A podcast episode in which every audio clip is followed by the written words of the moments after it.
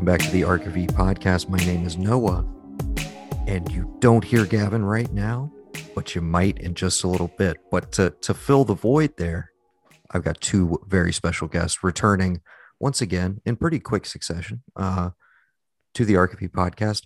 The brothers Blanchard. Say hello. Hello. Hello. How you doing, folks? I am Matthew Blanchard. As always, this is my brother Patrick. Say hello, Patrick. Well, I mean, you just you, you took my name. Like you're supposed to say this is my brother, and then I go Patrick J. Blanchard, And, then you go, and we're the brothers Blanchard. And we are the brothers Blanchard. That's true. Yeah. I, I I ruined the cadence. It's all I'm it's all great. new things. Maybe Hey. it's uh maybe maybe we need to get a new rhythm. That's all. no. These boy these boys are a little rusty. They're a little rusty, but they're getting back in potting shape, as it were. And uh, you're going to be hearing a lot more from them. More on that later. But what we're here to do, uh, and Gavin again may join us later. I know he's got some thoughts, but uh, we're going to discuss the Falcon and the Winter Soldier a full like week after it ended. We've had some time to reflect, uh, get our thoughts together, and uh, we we talked a bit about Wandavision. Uh, a teeny tiny bit, I feel like, when we did our Justice League episode.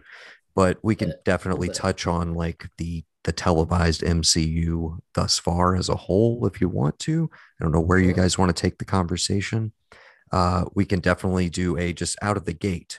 How are we feeling? Which which series, if you had to pit them directly against each other, which one did you have more fun with? Which did you think was more successful overall? You know, Well, I, I think those two questions have two very different answers, right? Like Mhm.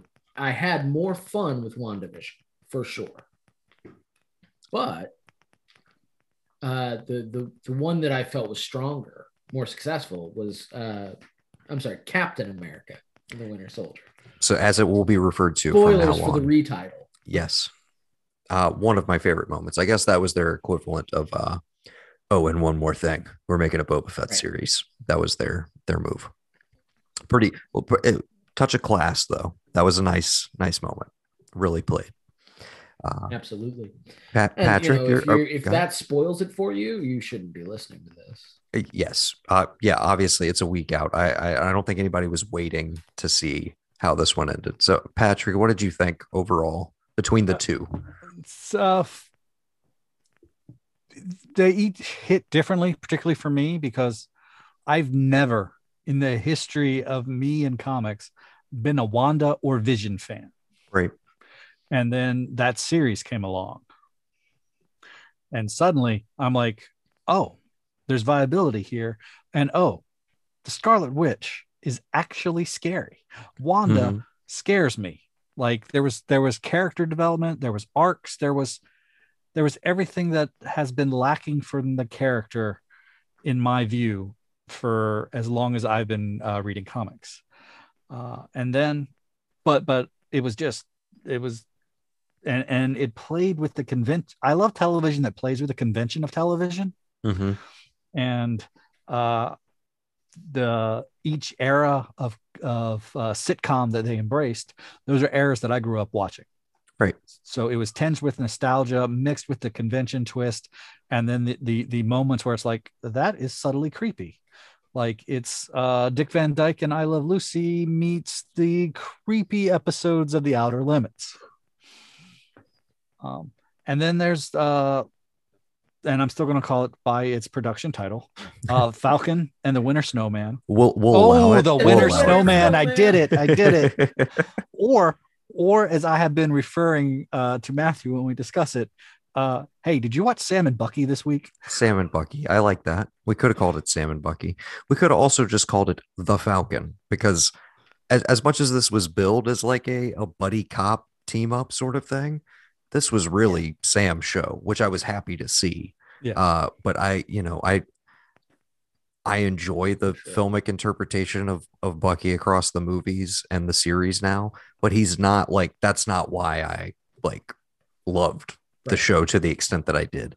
And I I definitely I have more problems with it than I do WandaVision, but those at the same time don't necessarily hamper my enjoyment. I'm kind of warring with wanting to pat Marvel and and Disney on the back for like actually engaging with a lot of the stuff that they did in the series while also feeling like it's kind of the bare minimum and it's a little muddled in what it's actually trying to say and some of it is downright to me antithetical to what the message they think they're trying to send i don't know so Well, it's but just the like fact did- that Sorry, it's just like you've described Marvel Comics. yes, exactly. Um, Yeah. But to the extent that I was more, would you say, riled up by this one and had more of those kind of thoughts, I think I was a bit more engaged on a like a, a thematic level than I was with what WandaVision's ultimately about. Like I've seen a lot of television shows that are about grief.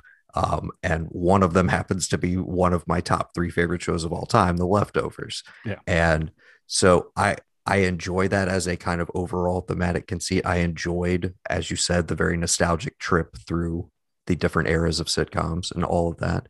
Uh, and emotionally, where I connected to it was their relationship.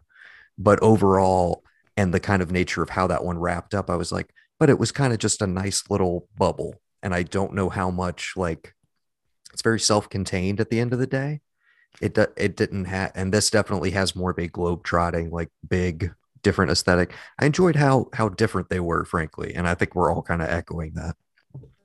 But we can get into into falcon proper and explore the issue i don't know if you guys want to go kind of sequentially through the season.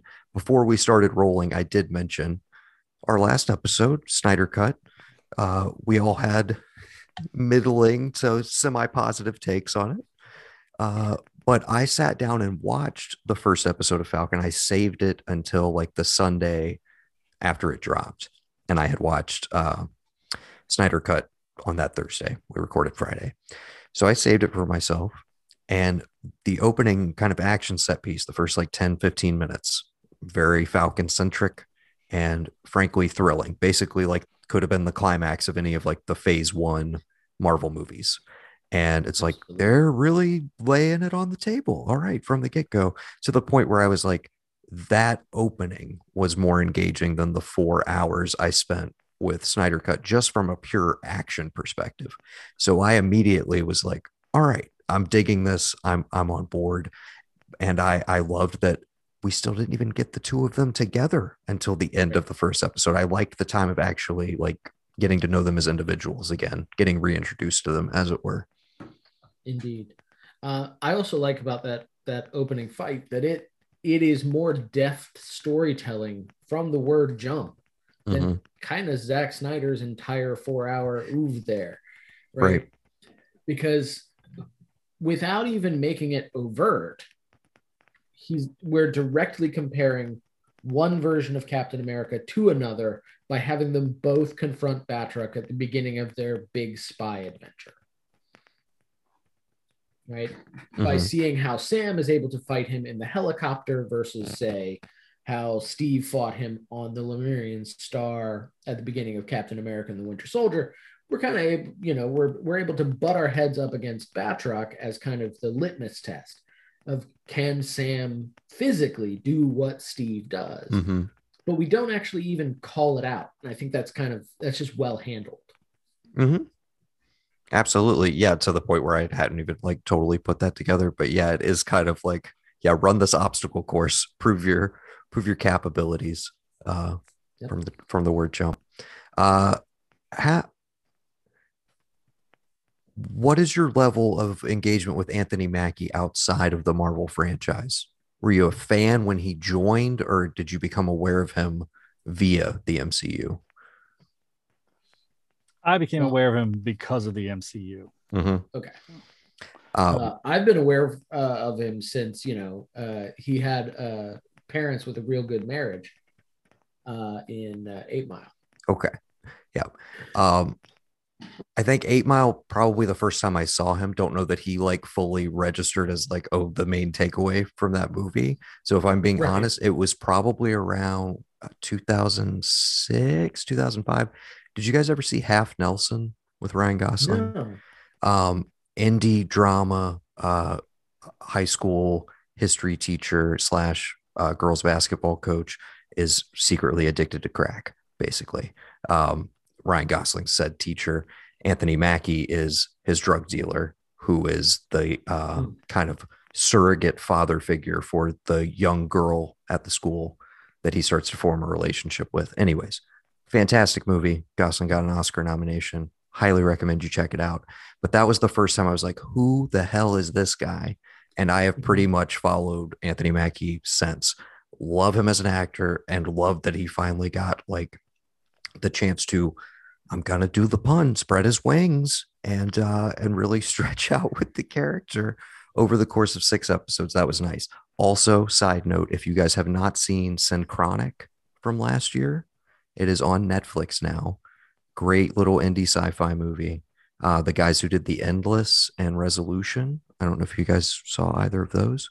Great low budget indie horror, horror adjacent, more sci-fi than horror. Highly recommend all of those. Uh, but yeah, check out Synchronic when you have a moment. Very interesting movie, and he's wrote it fantastic in it. To make sure. Thank you, sir. I appreciate that. This freaking appreciate list that. keeps growing and growing. Oh, yeah, and I know. List, Doesn't list it? Will never. Uh, Yeah. Never, uh, So half lose. Nelson, Synchronic. Um, what else did I watch recently? I'm just kidding. Okay. Uh, I think right, I'll so finally I- check out Pi because it's Okay. on HBO Max. solid movie. I have complicated feelings about Aronofsky these days, but uh, it's it's a pretty solid debut. I mean, I've only I've only been meaning to watch it for over for what 22 like 20 years, Twenty two like that? years, yeah. yeah the movie's the movie's old very old now uh okay but anyway so i i was amped for mackie in this series sebastian stan as bucky uh, again i think he's solid but i'm not like i'm not a sebastian Right. stan stan i'm just not it's you know i'm not Right. so uh but i was surprised how invested i was in him with like just the opening episode of the reveal of like he's trying to make good on his past wrongdoings and the character redemption arc and all of that. That really played for me. I don't know i think part of this is the the six episode runtime. I feel like some of some of the plotting and i'm sure we can get into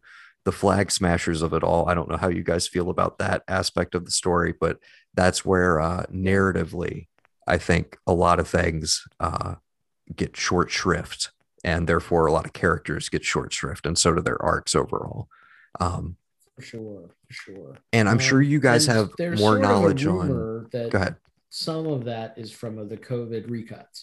that's and that's what i've heard and i wanted to talk to you guys about because i know you probably have more on the behind the scenes the production side of things is A little bit. i i've not really paid attention to it but i know there were edits given covid and everything and was this originally conceived as eight like wandavision or we were told it was going to be eight, and then Or was WandaVision They nine? I came back. It was eight or nine. I can't remember the total number. You're right. Uh, but after the shutdown, when they said that they were able to start shooting again, that's when they said that they were they were going to make it. You know, whatever the story allowed was going to derive how many episodes it was. Um, the rumor is that there was a an entire subplot with the flag smashers that was about a pandemic. Mhm. and that's why it got cut.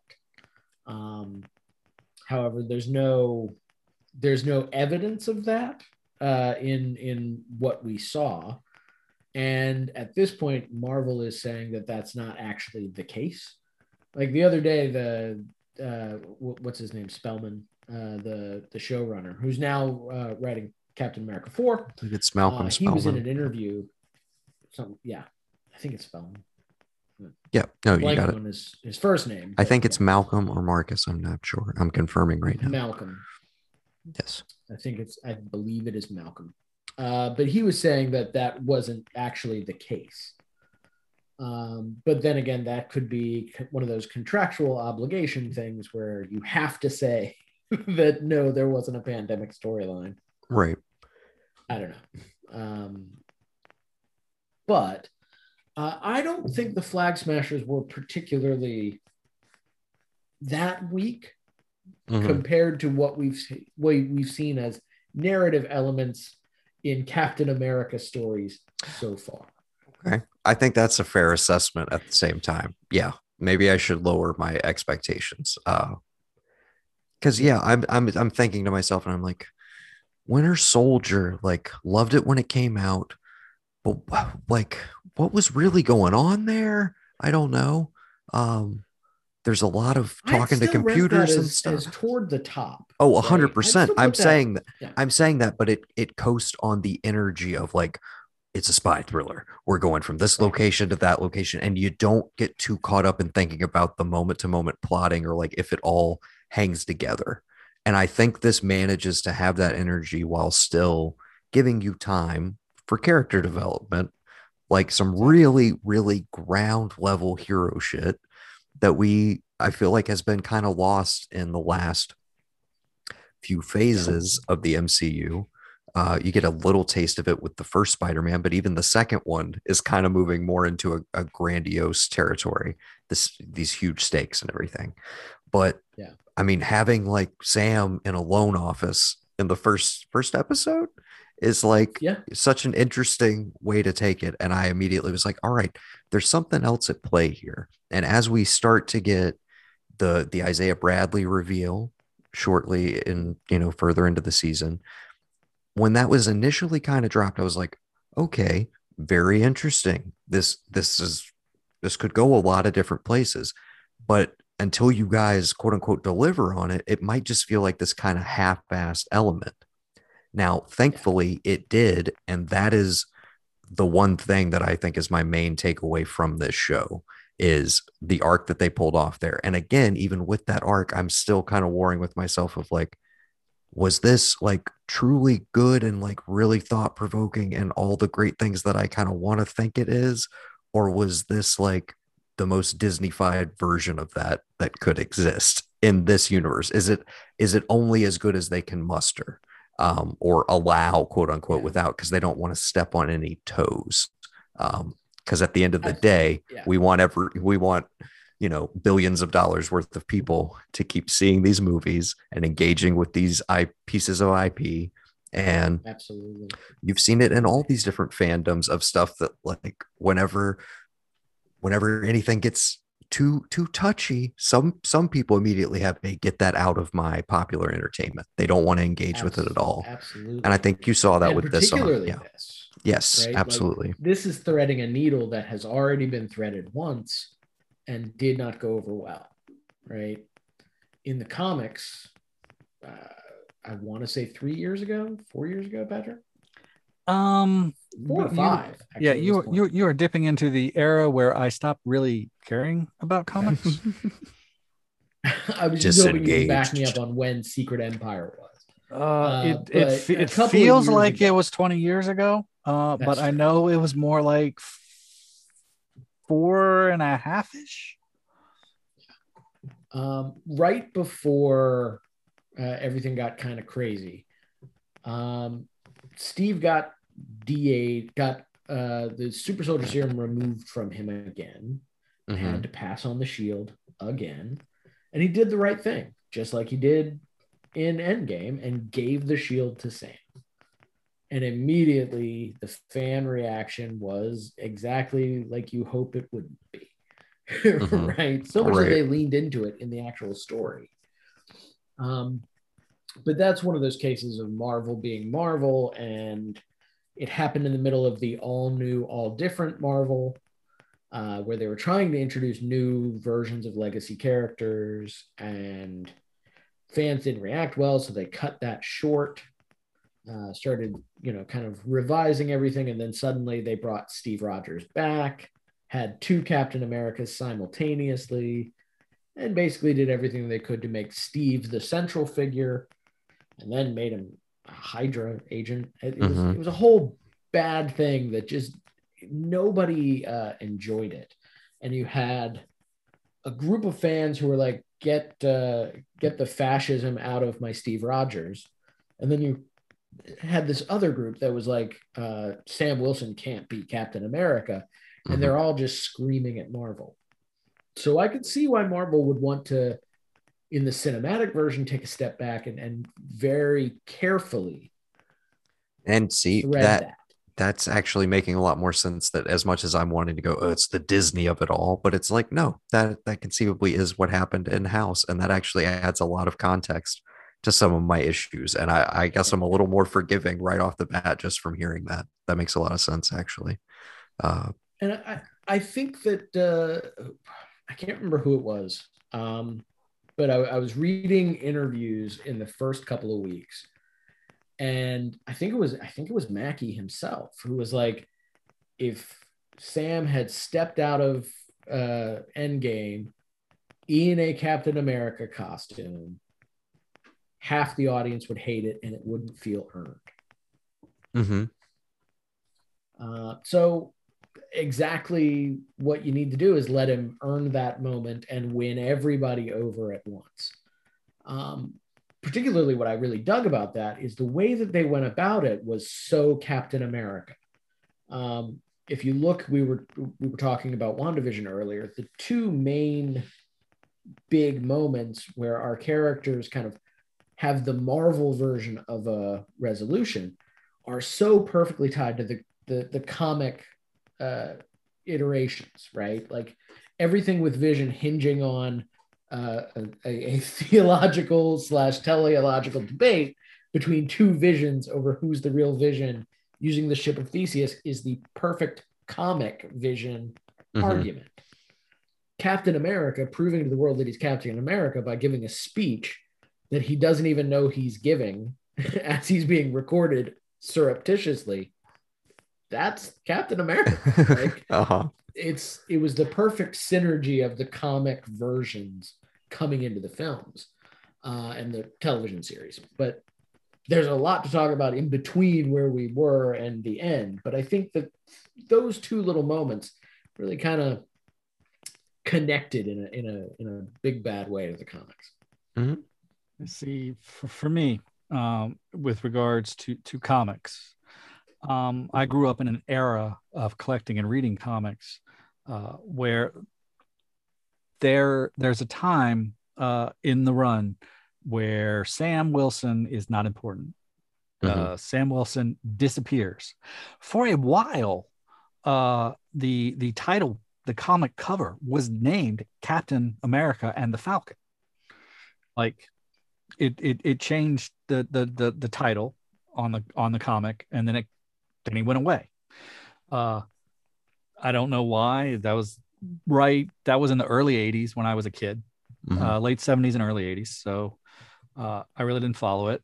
So for me, Sam Wilson, I've really only experienced him uh, through the lens of the MCU.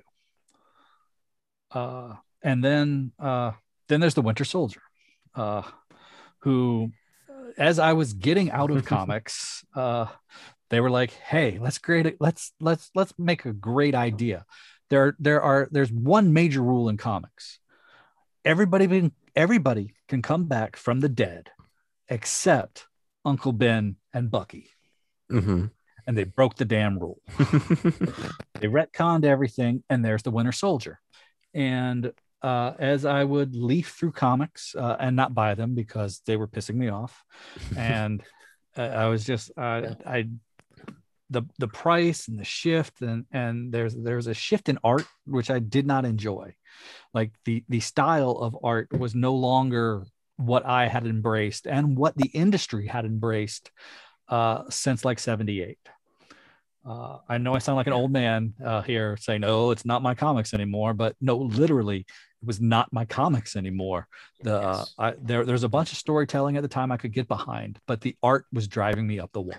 Are we talking like kind of Ultimates era? Is that what we're or when? I'm sorry. It's post Ultimates. Okay. Uh, bridging towards the end of Ultimates.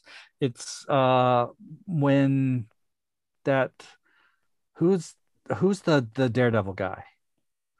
Alex Maleev. Alex Maleev and David and David Mack's art, right? Because I didn't like Mack's art either. D- David Mack was most of that was painted work. Uh, you're thinking mostly of of Maleev when uh, the uh, why am I blanking on his name? Uh, just he jumped ship, went over to Brian DC. Michael Bendis. Yeah, Bendis. Uh, when Bendis took over Daredevil and uh, Maleev took over the arts art on Daredevil, the style across Marvel kind of followed suit and became this ultra photorealistic where possible, desaturated colors, kind of kind of muddled artwork that you know tried to give a sense of of realism to Marvel Mhm. at a point when Marvel was anything but realistic. Yeah. Uh, and they brought the Winter Soldier back. They brought Bucky back, yes. and and they brought Bucky back, and God, and then like he didn't die. Like this is my thing. All right, so they're bringing him back. They're going to screw with Cap, and then they're going to kill him again. So that, and it's going to be in front of Cap or through something that Cap can't prevent, because it's cyclical. It's come time around for Steve Rogers to suffer again. Uh, it, it's a very cyclical nature with uh, Captain America that he's he's got like four years of ultra super patriotism and nice guy Mhm. uh, uh, and then uh, he suffers greatly for like two years, and then it repeats. Um, Yeah. But they didn't Accurate. kill him. They kept they kept Bucky, and there's nothing in the comics that I can ever ever find about Bucky that I enjoyed. Well, excuse me, Winter Soldier. I liked you know uh, Captain America's Robin because that's what Bucky was. What- and you can argue that that's exactly why they brought Bucky back because Bucky as Winter Soldier came back at right around the same time that Jason Todd came back as the Red Hood. Yeah. Interesting. right? Is um and this is this is Brubaker that we're talking about, right? Mm-hmm. Yep. Okay. Uh, have either of you listened to? I, it was, I guess, a couple weeks ago. I think it was mid-run on Falcon Winter Soldier. Uh, Fat Man on Batman. They had Brubaker on. Did you catch this? I'll I'll be honest. Haven't It, to it. it yet. is very hard for me uh, to sit down and listen to podcasts Mm-hmm. because I feel like I should be doing something else. This works for me making them Right. uh, because I'm I to- actively engaged. But I totally understand that. I, I I use them to like they're in my it's in my ears while I'm doing whatever I need to be doing for the day, kind of.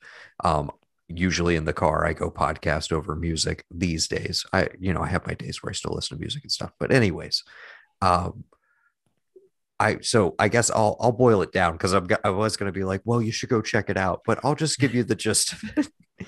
um, he talked very openly about the feeling that like, hey, you guys like brought him into the Winter Soldier. He was, you know, also fairly big in Civil War as well. He's been kind of a fan favorite character. All of this is based off of like my storyline and story arcs. Where's my fucking check, basically? Um, and he, I mean, he essentially like names names and like he's, you know, he's very out in front with it for about a half an hour on this podcast. And it's like at at the point when that was recorded, he was like, I haven't watched the show.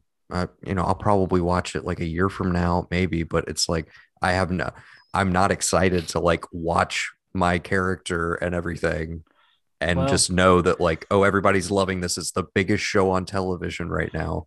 And I like haven't been properly compensated for it. well, Very he- interesting I know, but tec- conversation. technically, he has been properly compensated Mhm. because work for si- hire. Yeah, he, yeah, it's yeah. work for hire. He Exactly. signed a contract Mhm. for a character that while he created the Winter Soldier, he layered that on top of Bucky Barnes, who was created in 1941. and that is also an aspect that he of course does not mention one time but of course um but yeah i just i thought it was interesting. And of course kevin smith was like so bummed. He's like the you know that's that sucks that the one guy who should be the most excited to be watching this series has no interest in it whatsoever. Um But now, Yeah. but but to, to go back to where I was, and and the yes please much like with WandaVision and the Scarlet Witch and Vision, the show has made me care about Bucky. okay so quite the quite the feat if you said you didn't enjoy any of that that Any stretch of, the comics gotcha Um, but he is st- he is still not my in to the series. Mhm. My in to the series is Mr. John Walker. Okay. Let yes, let the John Walker conversation begin. Uh, Because when I started collecting comics, it was directly during the time where in comics he replaced Captain America. He replaced Steve Rogers as Captain America, and Steve was running around uh, as the captain, uh, which when he was the captain, somebody made him a new suit that looks exactly like the end suit for John Walker. Hmm Uh, I have a note on the suit. I want to get to. Continue. Sorry. and uh, uh, his good friend Tony Stark uh, created him a new. Uh, it was a a vibranium adamantium shield uh, because he couldn't get the specs right for the first shield because the design specs have been lost uh, since Mhm. the 40s. Uh, so he he knew what it was made of, but he couldn't do it. So he's like, so he cheated. He's like, uh, let me take uh, you know vibranium and adamantium because they're kind of the same thing, and I'll give you this new one. And it took Steve like a while to adjust to it. Uh, there was some stuff going on with Tony at the time called the Armor Wars, but that's a that's another Okay. podcast. Yeah, I'm familiar, vaguely familiar with the Armor Wars. Yes. And then uh, And it's, I believe, going to be another podcast because Ar- Armor Wars is the title of the Iron Man uh, Disney Plus series. Oh, okay. Well, there we go. uh, but I don't know which Armor Wars they're they're drawing from because there have been Right. three Armor Wars. Absolutely. But we Um, will have to talk about Armor Wars at some point. Starring, But- Don, starring Don Cheadle. It's it's gonna have to happen no matter what the, the base storyline is. But so that was that was there. This was the time that I was getting into comics. I was 12 years old when this was going on, and I hated every second of John Walker. But I loved the storytelling at the time because, much like uh, what Death and Return of Superman, uh, five to six years later did, and what um, uh, Batman Nighty Night did. Nighty night. On recording. I love this. All right. The world will finally hear our derisive nickname for the Knightquest Knights End Knightfall. Knightfall saga.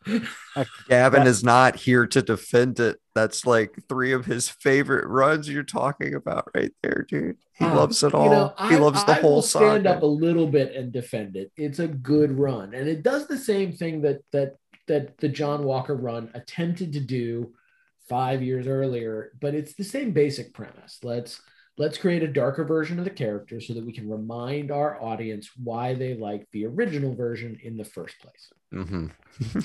and and and that's that's uh i feel it does it better than nighty night uh Yeah. and l- less than equal to less than uh death and return of superman because uh superman is the icon Mhm. uh like captain Yes. america Also, that series has a deconstructionist uh, bent to it, where it, it boils Superman down into each of his main constituent parts yeah. and shows you a darker version of each of them before reassembling it into. It, it's there's a lot more work going on in that text. It, Mhm. it works on many more levels than Nighty Night or Captain And- America, to be fair. And much like uh, your complaint about certain subject matter you feel only going so far Mhm. uh, that actually happened in this run uh, because when John Walker became uh, Captain America, his good friend Lamar uh, came along as the new Bucky, Okay. and he wore uh, an adult version of the Bucky costume, which was much like the Robin costume. Mhm. Like if if you if you take the Robin costume and you color it uh, blue and red, you got Bucky. Mhm. Uh, so, but they gave him pants at least. Right. and uh, for like four issues he's going around he's he's working with cap and finally uh, he has a, a conversation with val, Coop, val cooper uh, head of uh, uh, unhuman uh, or metahuman or uh, superhero affairs uh, she she plays a part later in a, a bunch of comics and i'm really surprised she hasn't shown up in the mcu because she'd be a great character to exploit but i think she may have fallen under the purview of uh, the Fox deal uh, with the X Men. God, I know too much about characters. um, but he makes a comment where he's like, "I am a black man running around with people calling me Bucky," Mhm. And then two frames later, he comes out of office in his new Battlestar outfit. Okay. uh, because uh, Bucky is a derogatory term hmm uh, used for African Americans in the 30s and 40s. Uh, and they were they were commenting on that in 86 87 mm-hmm. uh, then then he became battlestar Okay. But this this was a deconstruction of captain america uh, a, a captain america who was embracing the the reagan rambo of it all Yeah. um and was uh, dealing uh, uh, in a comic book way with uh, uh, stories of that now seems so present uh, of nationalism and uh, extreme right wingism. Uh, that uh, that that border between, hey man, you've gone a little bit crazy, to oh my Mhm. god, you're a fucking Nazi hmm uh, and that's that's where they were, and they they were tying it into uh, at the time on in in the overall Marvel universe. And I I, know I'm, I'm deep in the weeds here, guys. I'm I'll, I'll get out of it soon. Dude, I'm Uh, loving every single second of it. So Uh, continue. and it, it was tied up into the the Mutant Registration Act, where Congress at the time uh, in Marvel, uh, if you were if you were a mutant, you were supposed to register with the government. Uh, and uh, so that they could have a list of your powers and everything because uh, they felt that mutants uh, were weapons of mass destruction. Uh, even if you only had the mutant power to, you know, uh, understand every language. Uh, Mhm. Poor guy. But um, and then years later, when uh, the superheroes uh, had to register uh, in Civil War, uh, suddenly every on the internet, every X Men fan of a certain age was like, "Fuck you." I remember the I remember the Mutant Registration Act, and Mhm. the mutants, the X Men, really did not engage in uh, Civil War, uh, No, except no, for they. Wolverine because he was an Avenger at the time. But uh, their whole thing was like, "Hey, because they need him to sell books. That's why But- he was in but, there. But they're like, uh, registration, man, we already played this game. And uh, Wanda over there just like uh, took us down to like 212 the other day. So we're uh, we're not we're not we're not walking on this line here. Tony, Cap, fight it out.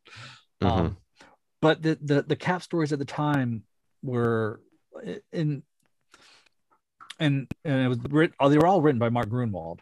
Um, it was just a, a a comment on on late 80s Rambo Reaganism and how we thought that's what we wanted. We we wanted gung ho. We wanted, and this was the era of the Punisher was becoming extremely popular. Mhm. Uh, Mhm. everyone's like, we don't need Cap, we need the Punisher, and uh, so Gruenwald was like, okay, I'll, I'll give you a Cap. Uh, John Walker actually started out. Uh, the the beginning of the story is he started out as a a, a nationalist uh, semi villain who beat the living crap out of Steve in a parking lot. Uh, which started the whole process. Steve no longer felt he could keep up. He's like this younger generation with their augmentations uh, just are more powerful than my super soldier serum. Mhm. Um, uh, what they're getting from the power broker is beyond me. And this is the uh, it's not the introduction of the power broker, but this is where he kind of shifted and became a nefarious figure, as opposed to a figure who was giving people superpowers uh, for a uh, WWF type uh, Galaxy wrestling event. And Yeah. it was this time uh, also that uh, Ronald Reagan uh, was in Captain America as president of the United States and turned into a snake person. That's right, a snake person, uh, because the the Viper Society, no, the Snake Society was taking over Washington D.C. Uh, and Diamondback, uh, a female character, uh, decided to turn against her fellow villains and side with Captain America, and she became a Captain America sidekick through much of the early 90s. Um, I was really hoping to see Diamondback in the new series, but she didn't show up. Uh, but uh, John Walker is he's my he's my through point character because I experienced all that in the formative years of comics. Uh, Right. I missed out on Sam, and Winter Soldier was still a good 20 years off. And Sure. And I wanted I wanted things to happen differently. I, I wanted to be like, come on, give me re- redeem John Walker for me. Just just Mhm. just do I- it. In a way, So- they did. I know, but they didn't do it. Uh, they didn't do it. John Walker always lets me down. John Walker always makes me bring tears to my eyes because Right. there's a moment where it's like, you can be Captain America. You can be Captain America. Oh, really? You you you, lo- you lit those guys on fire and you walked away. You're you're not Captain America. You can Mhm. be Captain America. You can be Captain America. You've got the shield in your hand. You can put him down and take him in for questioning. Oh, that was episode four, and you just did what you did. Mhm. Yeah, you I can be will say Captain that America. the MCU's John Walker is still much more reined in, much closer to the actual legacy of Cap, um, and has the potential to maybe not be as extreme as as Marvel's uh, Marvel Comics' John Walker. Yes. But now that he's got now that he's U.S. agent, of course, they might just take that as license to to go full tilt. I hope not, but they very uh, clearly could. So, quick story. I had uh, a plethora of, of comics action figures when I was a kid. And I distinctly remember a what I would come to find out was a US agent figure. But in my mind was just like, oh, it's just Cap. It's a cool looking version of Cap. All right. About three or four years, uh, I'm still playing with figures at this time, but probably like three or four years after that, I get what I be- must have been probably it's like a 50th anniversary uh annual i think it was like it had a republished uh the first issue and then it was essentially like an encyclopedia for the world of cap and all of his villains all of the sub characters like and in-depth descriptions of them kind of timelines over like big arcs and stuff that had happened like a big I, yeah i'm assuming like 50th anniversary spectacular issue that i had as a kid Right. um, still have in my collection. And that was the first time where I was like, oh, this black suited guy, the black and red, the figure that I like so much that I've played with for years, that's this this John Walker guy. Who's John Walker? And then that was the first time I ever was like, wait, there's there's other people that were Captain America. Like sometimes sometimes it's not the other guy, and it's like that was my introduction to sometimes the mantle gets passed to different people over the course of comics runs, but inevitably they usually come back, as you mentioned, to the old favorites. They got to remind you what you liked about them, and they they definitely did that here. Let's talk about the Wyatt Russell of it all. Uh, Sure. obviously, Yes. we are. Um, I think we're all pretty big uh, fans of of his father, uh, but I don't know that we've ever spoken about him. He's he's been out there in the in the Hollywood landscape for a couple years now. Uh, I don't know how much you've seen of the guy, but I'm I'm a big fan, and I got to be honest. When he stepped out at the end of the first episode, I was like, "Who the fuck is that?" I, I could not tell it was him. I had no idea that he was going to be in the series. I had not seen that in any of the casting, etc. Um, and it was only I after I had meet. no idea yes, that it was that it was him. I immediately went and, of course, looked like, okay, who's playing John Walker? Wh- who is this guy, etc. And I was like, oh, well, now that now that I see it, I can't unsee it. And I said this to Gavin on a previous episode. It was all of a sudden a like glimpse into an alternate timeline where uh, Matt Salinger was not cast back in the 90s, but instead Kurt Russell was cast as Captain America uh, back in the day. And it, it was it was unmistakable. And of course, I could not get that out of my head. So the the bulk of this series was me basically like, oh, this is this is how Kurt would have played it like, you know, 30 years ago. This is incredible. I love I love every second of it. this is Yeah. this is the first time where I've seen him that it, it he, the the Kurt Russellness of it finally kicked Yes. in. Oh, oh no, I 100% agree with you there. Yeah. Yes. because when when I looked it up and like I always forget that he's a Russell, I, lo- Mhm. and then it doesn't register that he's a Russell Russell because I'm always like, dude. That's the aging pitcher who is trying to stay in college, and everybody wants him. Fantastic movie. That was my first exposure to him. And I was like, oh, this is Kurt Russell's kid? Okay. Okay. I like what I'm seeing here. Okay. And uh, he steals the show, like inarguably steals Yes. that movie. Yes. Well, that's that's uh, there he. That's another podcast. yes. Whenever you guys want to do the Linklater uh, revisited, let me know. I'm totally down. Uh, Huge fan, big fan. Even the even some of the bombs. Huge I fan. I, I don't know if I can ever watch the first one again. Dazed and confused. No, that's the second one. Oh, excuse. Uh, sorry. Uh, it's the Oh, You're saying you're saying his first period. Um, slacker. Excuse me. yeah, slacker. I, I yes, I, am a didn't realize what you were saying. I thought you meant like the first everybody wants some, which Oh, is no. Dazed and confused. I got, No, I got you. uh, I'm, uh, with, Oh. with everybody wants some I'm still pissed that uh, the while played by a different actor, that the guy going to college isn't. Uh, Isn't Wooderson? Callahan? Is it or what? Yeah, yeah. Isn't Wooderson? They could have like made it directly connected. Yes, Yeah. it's it's spiritual, spiritual sequel. But uh, but yeah, I don't know if I can ever go back to Slacker. I had a hard time watching it when I watched it. Oh, big big fan, big fan.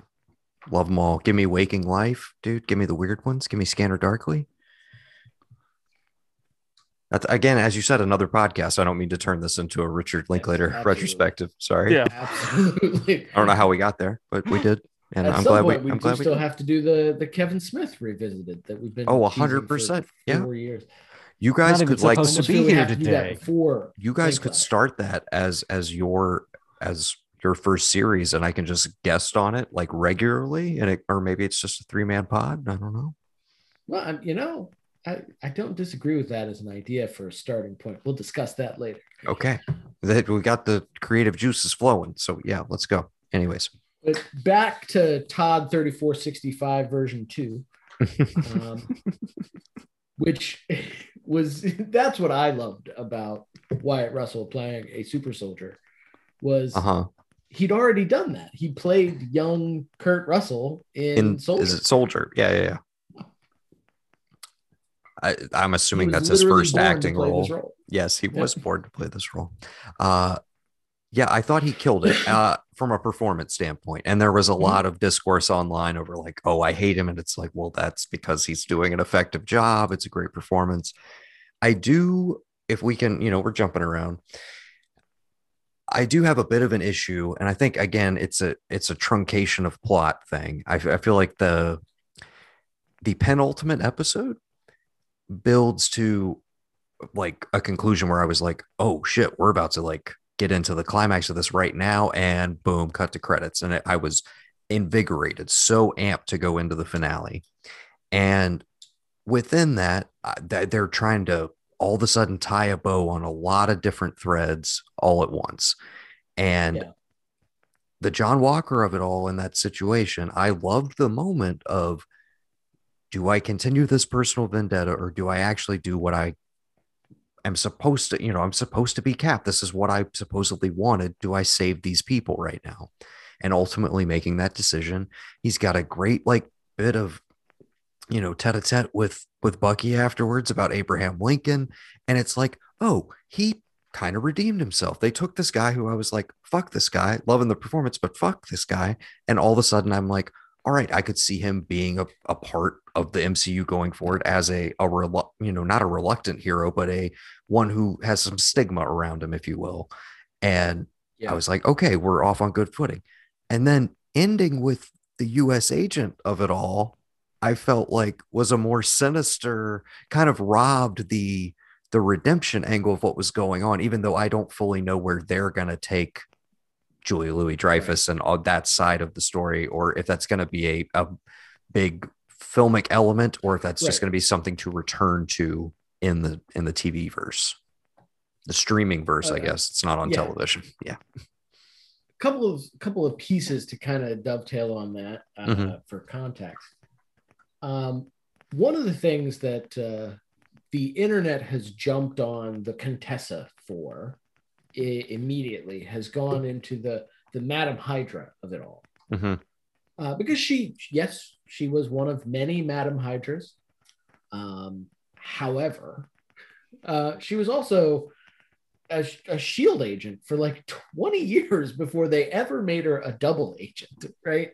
Mhm. So Marvel could be pulling from any version of her, right? So she could actually still end up being just sort of a, a another shady operative, sort of a, a a shadier version of Nick Fury. Could be happening. I don't think Um, they're pulling would be- from Contessa Nick Fury girlfriend era. Well, you don't know that for sure. What an interesting pairing those two actors would be together. I would be here for that. I'm Sam. Jackson and Julia Louis Dreyfus, man. Yes. Fuck yes. That where's that Um, series? Seriously, where is that series? Coming in 2023, Disney Plus. No. Yeah. Never. And can you guys actually move it over to Hulu and make it rated R and let the two of them curse? Because that would be that would be great. But If you got where Veep and also gonna Jules go going toe to toe. Anyways, Oh, yeah. all about that. Um, but yeah, so we don't know where that's necessarily going to go. But um, the showrunner was, uh, he's been doing a bunch of interviews this week, obviously, because it's the week after and he can talk process story, which is always fun, and kind of talk about what he's setting up for Captain, Captain America 4 now that that's been announced.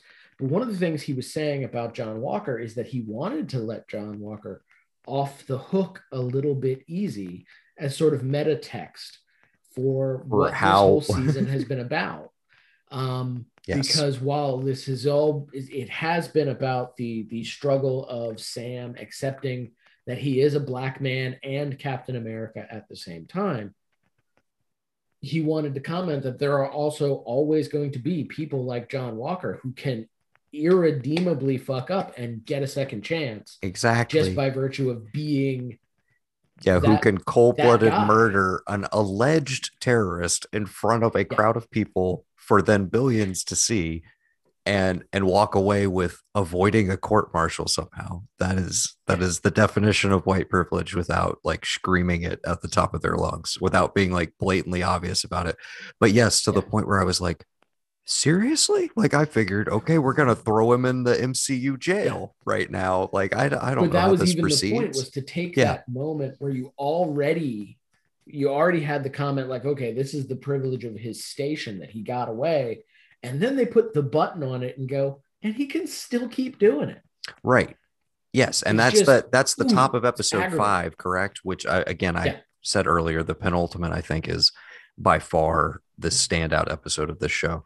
But yeah, that Yeah. transitions into the Isaiah Bradley of it all. And again, when they return to that and really like gave it some weight and some depth and started having these very honest, frank, as frank as again a a big splashy made for ostensibly made for everybody show can be with like really saying saying flat out at one point they will never let a black man be captain america.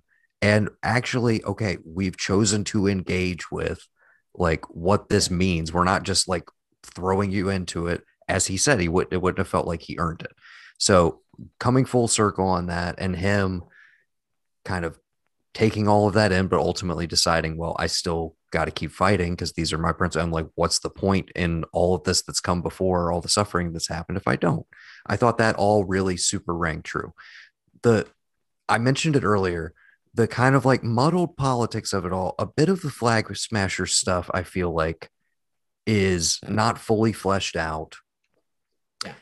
and there's a scene i guess this is it's either tail end of three or four uh and at some point we should we should maybe mention that daniel Bruhl is in the show and is amazing as zemo. Right yeah. Uh we'll get to that right, at some Zemo. point. That's right. But yeah there's a scene though great scene uh on the surface with Karli and uh and sam where he kind of comes in and he's trying to kind of peacefully talk her down uh before inevitably john walker you know is tired of waiting and then runs in and ru- ruins what would have gone well apparently everything but in that conversation, there's this moment of like, I agree with what you're doing, but just not how you're doing it. And it had this element to me of just like, well, it, we're okay with protesting, but only peaceful pro- protests. Like it had that tone to it. To me. And I was like, I don't know how I feel about putting those words in Sam's mouth specifically in this moment. And it like that rang a little, a little like, hey, we're all for the progressive themes that we're going to talk about and basically have push forward with this show. But we also want to be very clear we don't support this.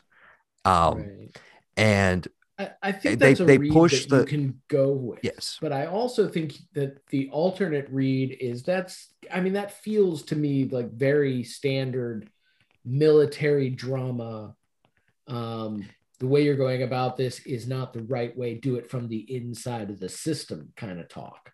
yes, Um, that maybe doesn't quite have. I mean, I can I can definitely see where your read comes from because I don't think they took the time to consider that that was also a possibility. That maybe this should have been clarified that it was the one and not the other, and it maybe shouldn't have come out of out of uh, Sam Wilson's mouth Mhm. the way it did. Yeah, Anyways, um, Yeah, and. It- yeah, because it, it it works for uh Sam Wilson in world, former military, uh trauma uh, Mhm. uh counselor. Uh everything works. It isn't until you add the the meta text that suddenly it's like uh and, and that's i guess that's my issue is ultimately this show does want to be metatextual with all of the themes that it's reaching for and that is one aspect that i felt just felt a little like a little Yeah. like the disney brass going like hey can you tone that down a little bit can you get this bit in here where he's like hey i don't agree with like you know Right. non or violent protest in any way or anything that escalates but you know all that sort of stuff um Karli as a as a said it, you wouldn't bat an eye.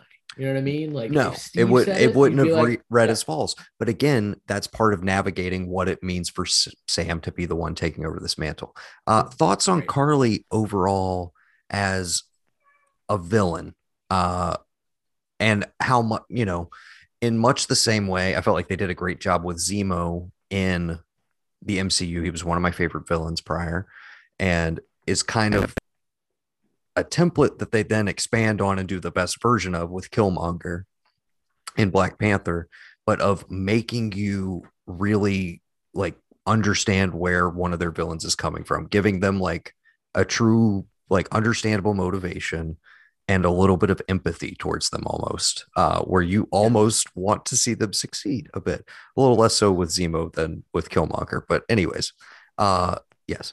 So I the escalation of can you explain her cause to me and how it relates to the blip can can you guys just lay it out concisely for me what is the goal of the flag smashers what what what are they trying to do? They're trying to prevent i'll, I'll let you guys take over. Please explain it to uh, me. The way the only, the only thing so half the world's gone. right. Suddenly there's a there's a a you can have any house you want. You didn't live in a house before Mhm. and now there's a house. Um, we still need to have the world function. So we are still doing manufacturing and production and moving along those lines uh, you didn't have a job up to 50% possibly more depending on who disappeared of the world's workforce has disappeared so you go from living on the street to living in a McMansion and having a job. Mhm. And suddenly Yeah. the people who uh, did blipped out of that McMansion are back. Uh, and they uh, want their stuff back. It's their stuff. You're a, a refugee squatter, so you have to move out. By the way, you're a refugee squatter. Uh, people who really know this job are back and they want their job back. So you're out of a job too. Uh, everything is Yeah. back to where it was. You Mhm. you had five years where you came together with your your your brothers and your sisters of man, where suddenly uh, half of us are gone. So the half that remains come closer together. Everybody has a job. Everybody has a house. Uh, there's enough food for everybody. By God, by rights, Thanos was right. And the world goes on uh, Mhm. because in Yeah. I, I hate to say it, but Thanos is right. Uh, for the reasons again of the a- MCU. another villain that they they managed to make you somewhat be like hey you, maybe you're onto something there Mhm. buddy i don't know Yeah, because they actually gave him motivations on why he was doing this. In the comics, he was Mhm. just trying to impress Death, who uh, he wanted to make his girlfriend. which i'll be honest i, th- I still think would have been a much more like metal way to go with it like because people still would have showed up and it still would have made the exact same amount of money it did like let's be real Yeah. here but if they had just full on gone like yeah dude he's he's trying to get with her he is all about impressing death as a concept and people would be like what that's what these movies have been building towards for 23 like really this is where we were going the whole time some aliens trying to bang death this is this is wild but uh, Yeah. anyways So- Marvel, baby. so Marvel. so I know, and she's not even cute. Goth death, Uh, like oh, yeah. in uh, what sandman yeah. Yeah. Mhm. Um, but uh, so suddenly, uh, you've had a taste of being accepted, of of coming together, and that is ripped away from you, and they are sending you back to the crap life you had. Mhm. And the whole movement is that's not right. You ex you if you send us back, that means you exploited us for five years and you didn't welcome us.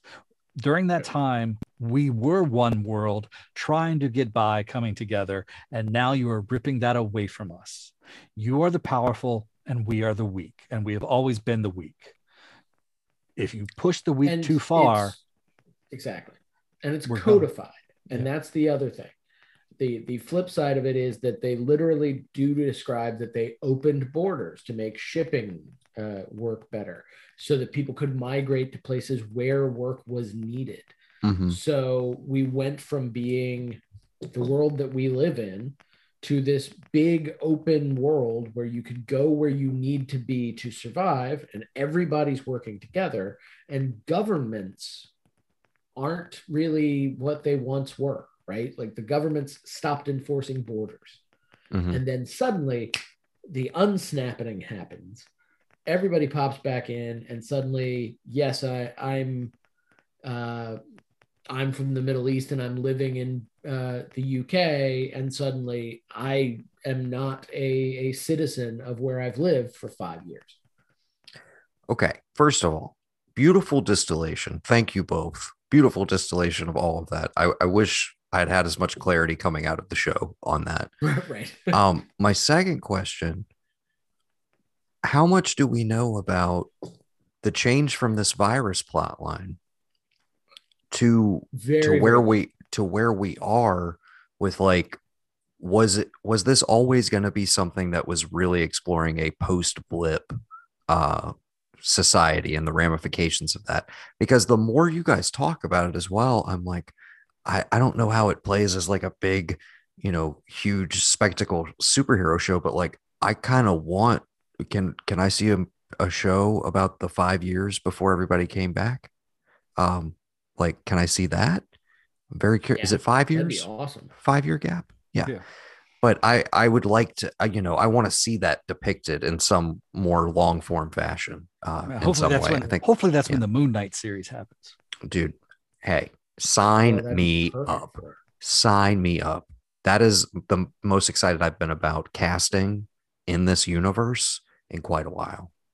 I'm a big hawke guy. I don't know if we talked about it. I guess this segues with the linklater conversation we were going to have. I'm a big ethan hawke Right. fan so i'm, I'm glad he's going to be in there.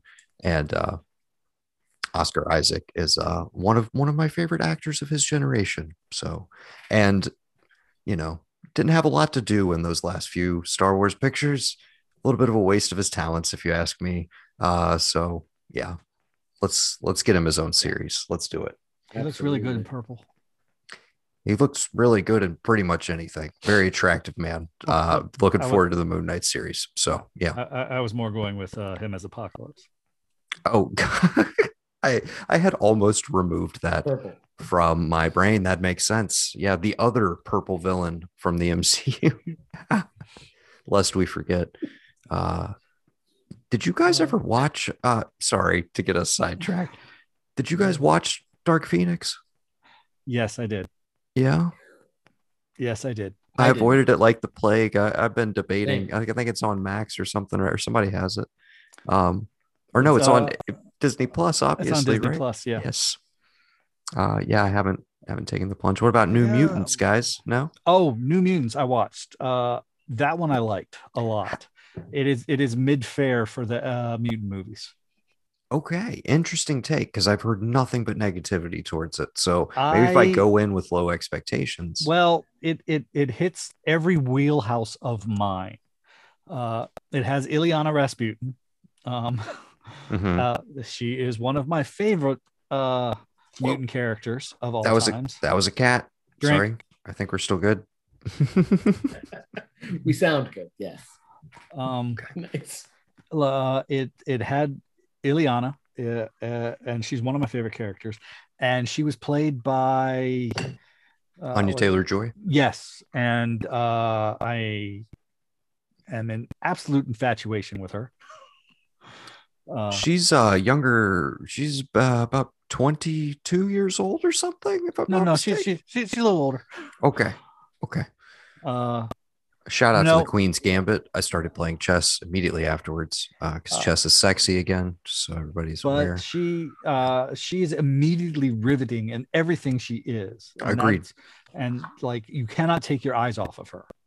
Like, and that's if every director that directs you does that, that means it's not the director, it's you. Right. That's the actor for sure. Um, Um, and it's uh i i love uh ya fiction and did you go 25 i thought she just had Yes. a birthday She is 25 years Oh, okay. old. Let, let's let's yes. Let's uh let's i get know that out my, there. my my half plus seven moves up to 30 this year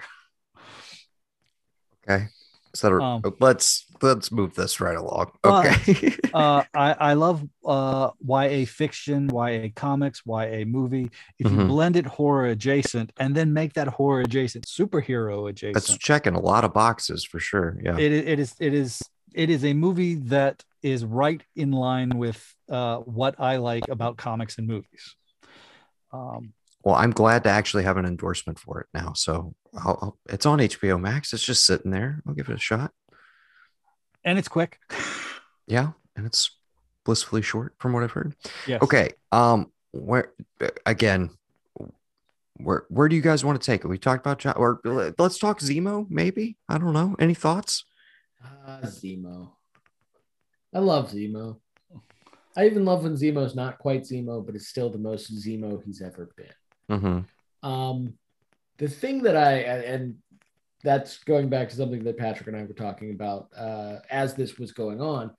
A lot of the criticism about Civil War is that you know he wasn't quite the Zemo of the comics, right? I disagree with that entirely Mm-hmm. uh, because killing seven super uh, soldiers and ripping apart the Avengers just to prove to Captain America that he's not worthy of being Captain America is the most helmet Zemo thing on the face of the planet. Mm-hmm. And then he'll turn Don't right around and work with him. not right. Right. I mean, that's that's Zemo. Uh, he didn't know he was being helmet Zemo, but God, was he being Zemo. Oh. Um, but this is even closer to comic Zemo uh, in a lot of ways, because of course he's he's right there with with Cap effectively, uh, leading him in the wrong direction so that he can manipulate everybody to get his way. I mean, that's he's note fucking perfect, and Daniel Bruhl is just He's, he's killer, dude. He's one of the best actors in the whole damn MCU for sure. They're lucky to have him. More of that guy. Very. Seriously. Uh, we can talk about finally seeing why a casting was cast Mm-hmm. In that, oh, hi, Sharon Carter's in this. Ooh, ooh, I'm sorry. I'm gonna I'm gonna fight you on this. I'm still mad. Uh, Still mad. I don't know because I finally feel like what she did in this movie justifies why they cast her all those years ago and did Yes. not utilize her.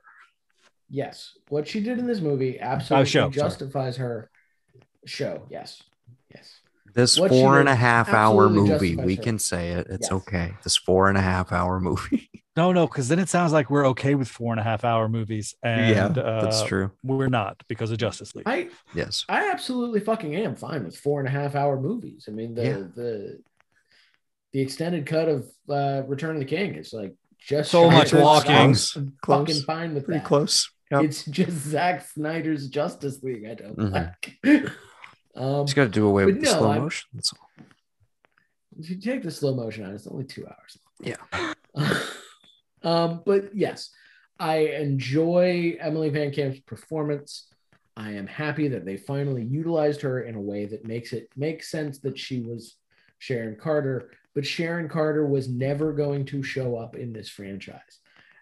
Sharon Carter has been dealt fucking dirty by this franchise because everything that makes Sharon Carter cool, they gave to Peggy Carter. I'm Except- sorry. ex- no, except the time when her life model decoy was running around being a villain. don't they might do that they might do something like that it could be a double agent thing but it's all on the table. I feel like they're yeah I feel like Captain America particularly is is untapped in terms of like I you know, he was early on as a kid, he was probably post Spidey and X-Men. He was the next character where I was like, all right, this is my guy. I really like this guy. But I I didn't stick with Cap or any comics, honestly, for that length of time. I I know nothing about the extended universe of the Cap like like franchise. I'm not familiar with his villains, so I think that's why it has been the standout of the MCU for me as a, you know, mini franchise within this, and probably I think and arguably the strongest series if you're even if you're just counting the three um, for sure. of any of them is because it's like it's malleable enough that they can take all these disparate elements and like bits and pieces and kind of cherry pick these plot lines from what you're telling me and still make it work. And i know that's what they do with all of these at this point is you know just Yeah. just take the best bits. Why why not? They're just sitting there just mix them up rearrange them and you can do so much. But Mhm. i just i don't know. I love sharon carter when she is at her spy best working for shield um, and in modern day comics she became the director of shield like she replaced fury when he retired. So the Um, the power the power broker reveal uh is that canon at at any point? Or that's a that's a show thing okay that's a show thing So, how do you guys feel about that as fans of the character that she's potentially going to be behind the scenes, uh, like fucking fucking stuff up for you know one of the movies or maybe season two of this show if we're getting one? I don't know. I I think that it is not as as deep a uh, Uh-huh. conspiracy as as we're hinting. Who who do you think she's talking to on that phone?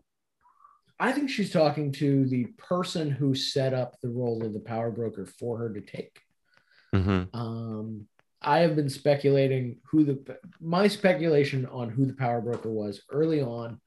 Uh, also used an existing MCU character, uh, and I still think that we're heading in that direction. Okay. I think that Sharon is working for Thunderbolt Ross. Okay. And that would be the a possible start to the Thunderbolts series, which involves John Walker. Again, these are just fragments I have picked up. Um, Yep. just from the last Yep. several weeks. Okay. But I, I'm always down I for more this- William Hurt. Yeah, So bring it on. always. Uh, but I was thinking this specifically because of uh, the fact that this guy had access to the old super soldier serum to start trying to analyze it. Um, and we know that all of the super soldier serum that existed was under Thunderbolt Ross's control in Incredible Hulk. I mean, that's what they used to turn Blonsky into the abomination. Even though so that's the I'm one the one movie that seems lost to time of all of them, even more so than Thor the Dark World. Like I people forget that Edward Norton was the Hulk for like two seconds. He was the Hulk. Tim Roth was in there, man. And I had a really good time with it. Oh yeah. Yeah. I mean, he was the not only was he the Hulk for a minute and a half, he was the proof of concept for the MCU. Yeah. Like that was the see, we can make an interconnected universe. hmm And then fuck that guy. Let's just keep going over here. Yeah, and no shade to Ruffalo, but I feel like there'd be a distinctly different dynamic if Edward Norton was still at play in the in the Avengers. I, I don't know. I, I I have a feeling if it had been Edward Norton, uh, they would be just as scared of Banner mhm. uh, as the, as they would of the Hulk. They would be tiptoeing around the physical representation uh, for both effect because Yeah. Uh, that guy's probably going to make a virus and kill us all, or Mhm. he's going to rage uh, out and kill us all. I do think Downey Jr., Edward Norton probably need to go toe to toe at some point. I would I would like to see that. I would like Yeah. to see that uh, while both are still uh, at the top of their game, uh, Yeah. because the the the two minutes of heat was not enough. Mhm. And then whatever the name of that god awful cop movie they were together, where they were on the screen together, was just god awful. You know, uh, uh, we watched it, and it's so immemorable that I cannot remember it. I'm like, why am I watching this to movie? To be clear, if the audience is lost, he is talking about De Niro and Pacino now. He's completely transitioned. Yes, no, I, I'm aware, and you're th- you're thinking of Righteous Kill, Yes, Righteous God, Kill, God, that movie. and what so a bad. righteous kill it was. Oh God, terrible movie, Yeah, so that's so like uh, dreadful. uh, they did a they did a third collab you might have heard of. It's called The Irishman. It's on Netflix. pretty- I- Pretty I good haven't- movie. oh, Pretty uh, good movie. He doesn't like four and a half hour long movies. Oh, that yeah, that's right. I forgot.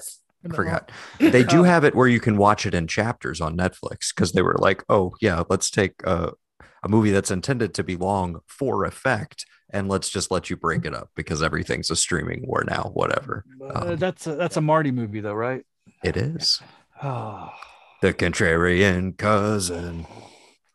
The contrarian cousin. I don't know where this theme song is going, but it's just you, it's you're about to tell me like oh yeah i'm not interested when one of the greatest film living filmmakers in american cinema drops no, a I- movie I am- on I netflix in my I- lap i'm, I'm I'm, just I'm always I'm always interested, and then scenes play, and I'm like, oh, there we are again. What am I fucking funny? Yep, here we are. I feel I like think, I think he's got a little more i think he's uh, expanded his his purview uh, beyond goodfellas i think he's I- showed quite quite a breadth of range over the years i think he's a very every- versatile filmmaker Oh, I believe But, that. uh, but but the, the the genetics, the genetics of Goodfellas are always there. I'm like, oh my god. well the irishman is in many ways the anti goodfellas so you may absolutely love it. Uh, give it a shot sometime if you got three and a half hours to kill. Yeah. They're quite good in it together. It will redeem your righteous kill experience. Uh, Yes, for sure. okay. Thunderbolt ross. I think that was our our bird Yeah. walk over there. So okay. Yeah sharon um i enjoyed in the series as well. I, I until the reveal you know maybe i'm dumb and wasn't picking up on clues and stuff but until the reveal i kind of was like so wait why is she back here again? Like um i thought it was just kind of a fun nod. I didn't expect her to be in there so then that that actually played for me. The and it was a nice little teaser for whatever however she ends up functioning in all of this. Um where where else do you guys want to go and we can i mean we can jump more towards the Um, finale we can oh, dwell in that penultimate episode we can I any got- other things that popped or didn't work for you I I got a I got a huge uh comic uh book nerd Easter egg off of Madripoor. oh yeah Yes. Uh my was- first experience with Madripoor. Oh, so see, see, Madripoor was created uh, in the Avengers, but then it kind of went by the wayside until uh, Chris Claremont was like, "Hmm." where can I send old Logan? Yeah. And this this was before Logan became Lo- well. This was in the process of him Right. becoming everywhere, and it's it's it's a setting that uh, shows up in '87 after uh, after the X Men die and are brought back to life, saving the world. Uh, and uh, Wolverine just takes up shop there, and it's all low town.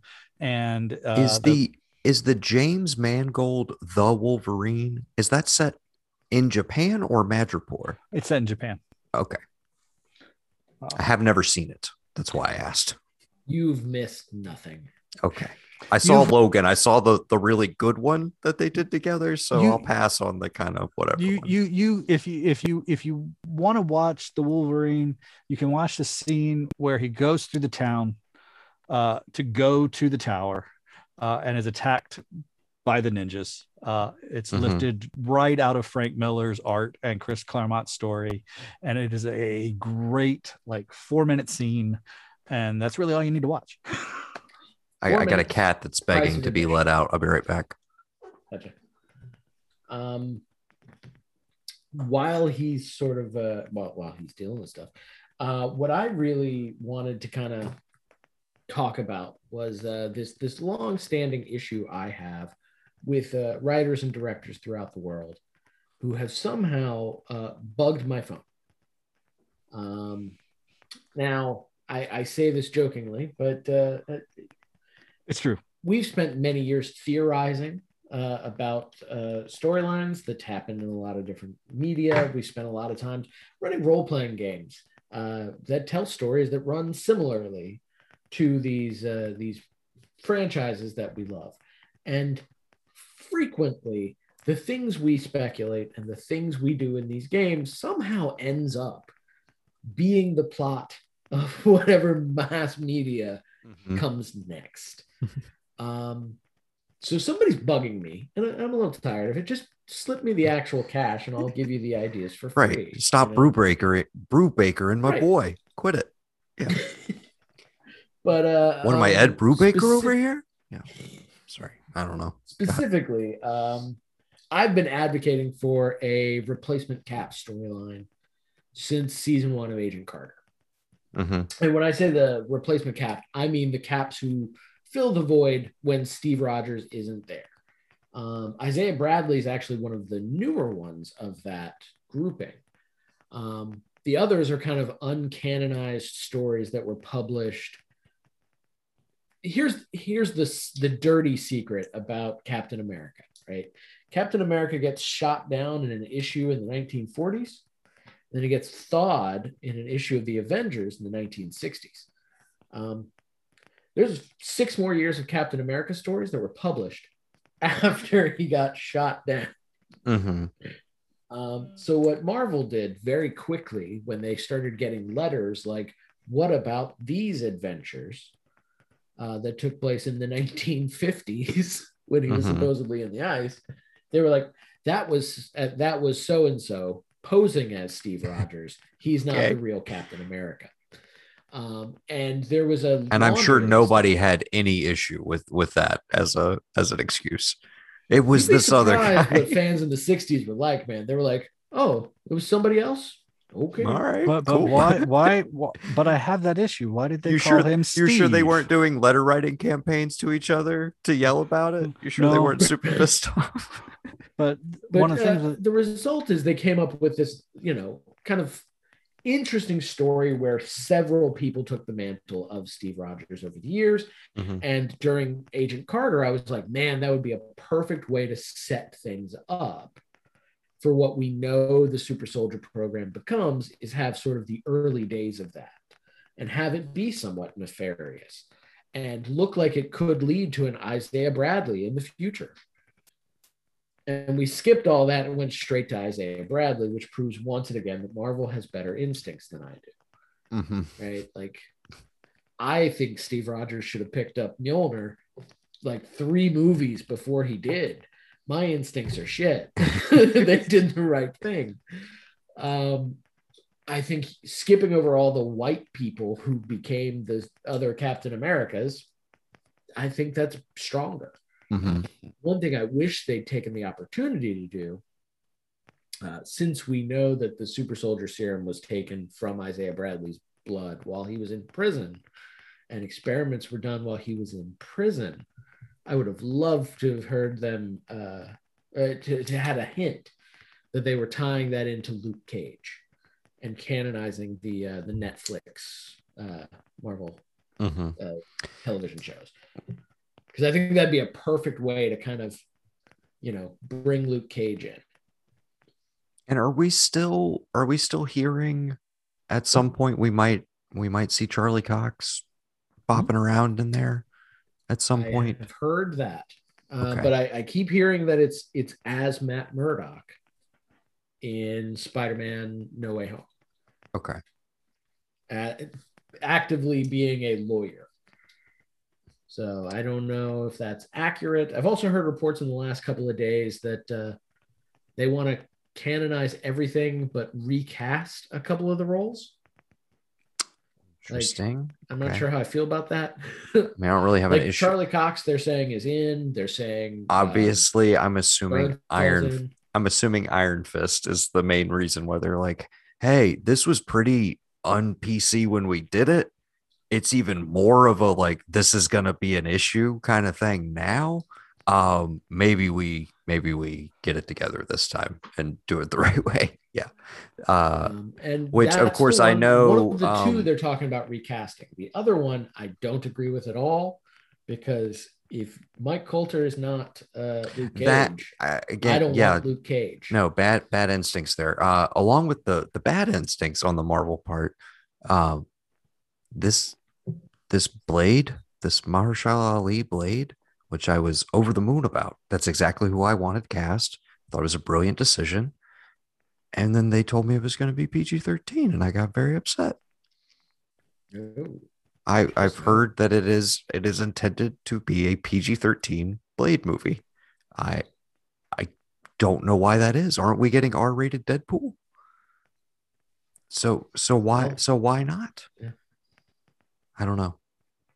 Yeah, Not ex- not- an odd one. it it lessened my excitement by half literally by half. I was like i'm sure it'll still be fun but where where's my blood where's my f-bombs? Where's my wesley snipes? Like come on. Anyways he better have a cameo by the way. Where's my blood shower? and they better you know if they're not going to cut him a check for literally starting the entire comic films revolution um then they could at least do a make good and like you know pay him 10 million dollars for 10 minutes of screen time help him with his back taxes and uh you know all of that. I don't know if that's still an issue. I think he's doing well. Yeah. I don't know if you guys I- watch I- I've coming heard- I've to heard things are america to he was he was pretty he was one of the better things in it I, I have not watched it. i assu- i assumed you you skipped it Uh, It's uh, it, it's not it's not for any contrarian reason. It's just like there's Oh, only no. twenty there's only twenty four hours in a day. I, I totally understand. Not sitting, not not gonna tell you. You got to see that one. Okay. Uh, wherever else you guys want to take it. I know we're we're going a little long was- here, I but mean, or I final was leading it thoughts or anything. With, uh, yes, Isaiah we were- yes, we were in Isaiah Bradley territory. Yes, and Carl Lumbly, perfect casting, killed it. right? Absolutely. I mean, the emotional core of the entire show. I was I was literally brought to tears with both of those like set piece scenes. Killed it. Yeah. Absolutely. Mhm.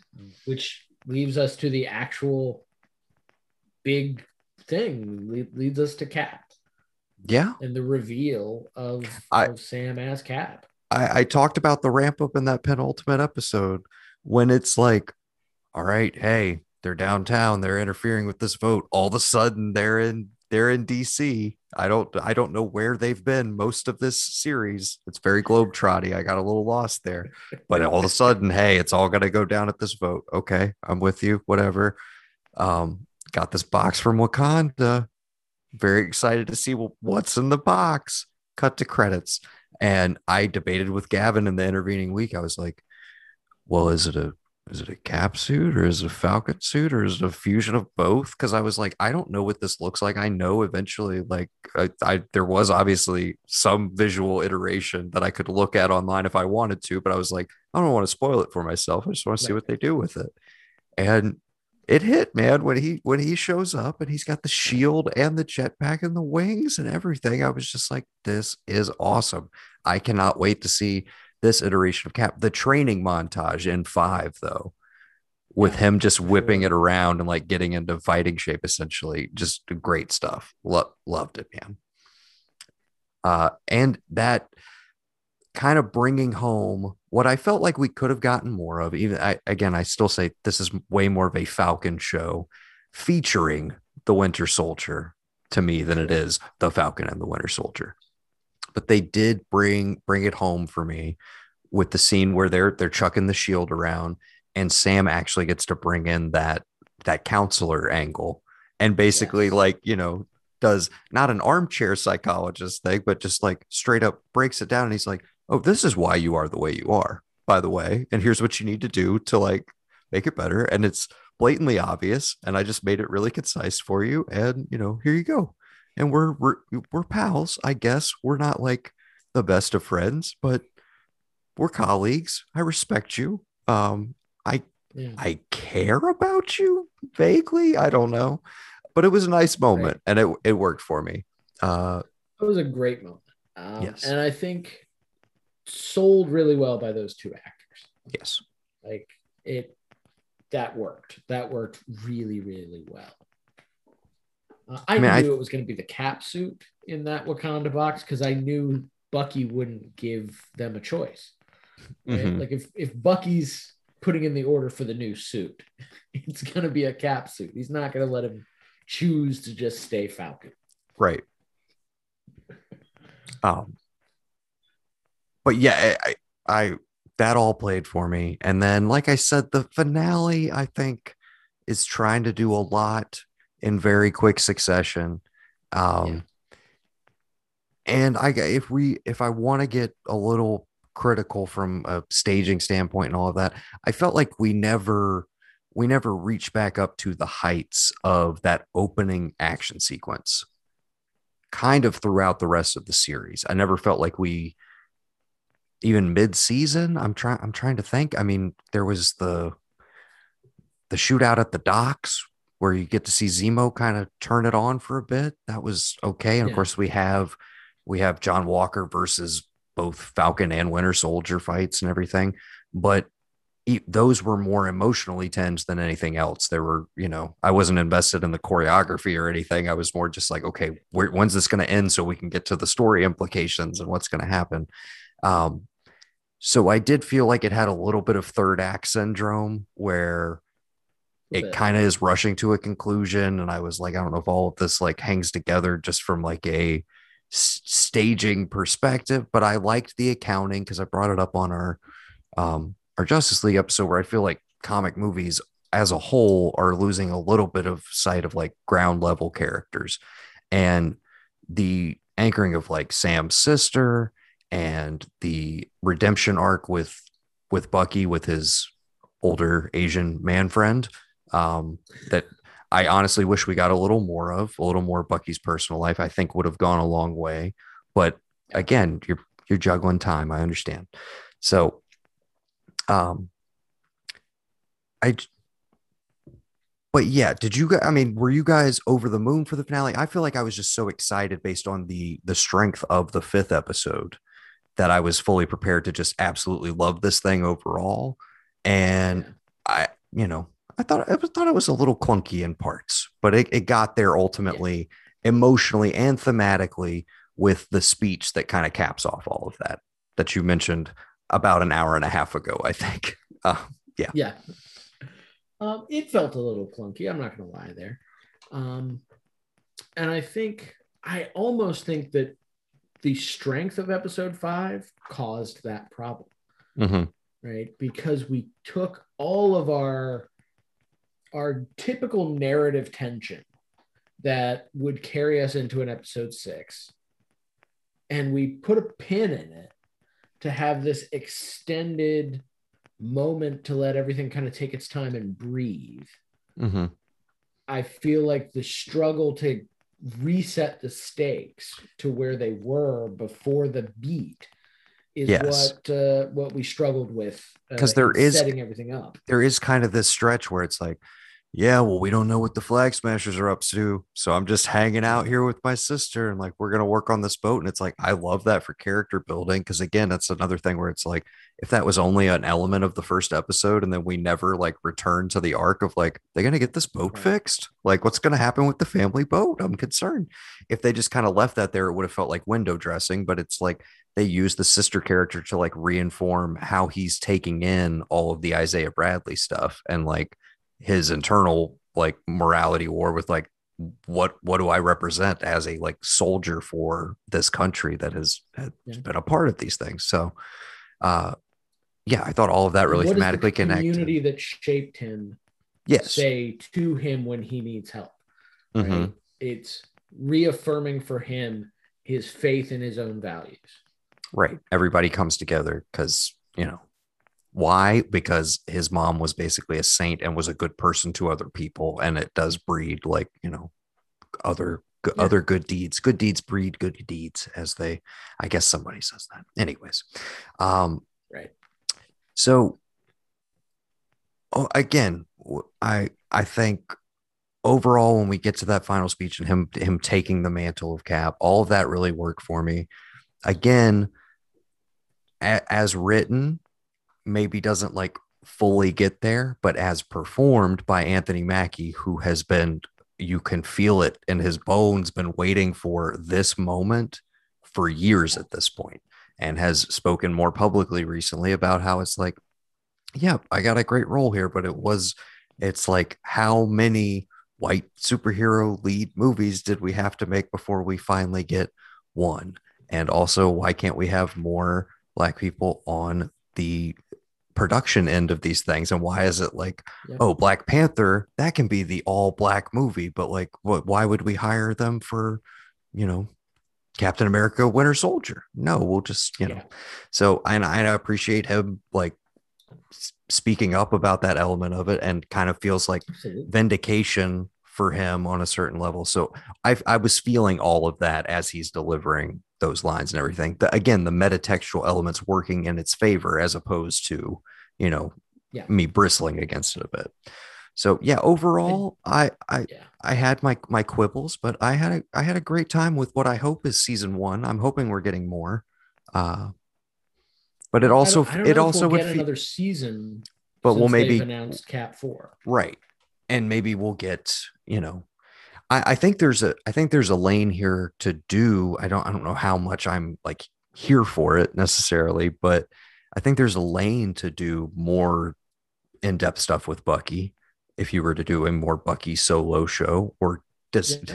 does he team up does does Winter Soldier team up with anybody else? I assume you wouldn't know Patrick since you you No. tapped out No, no, I, I I've kept up okay uh, because begrudgingly kept in the in the comics, uh, Winter Soldier becomes Captain America for a bit.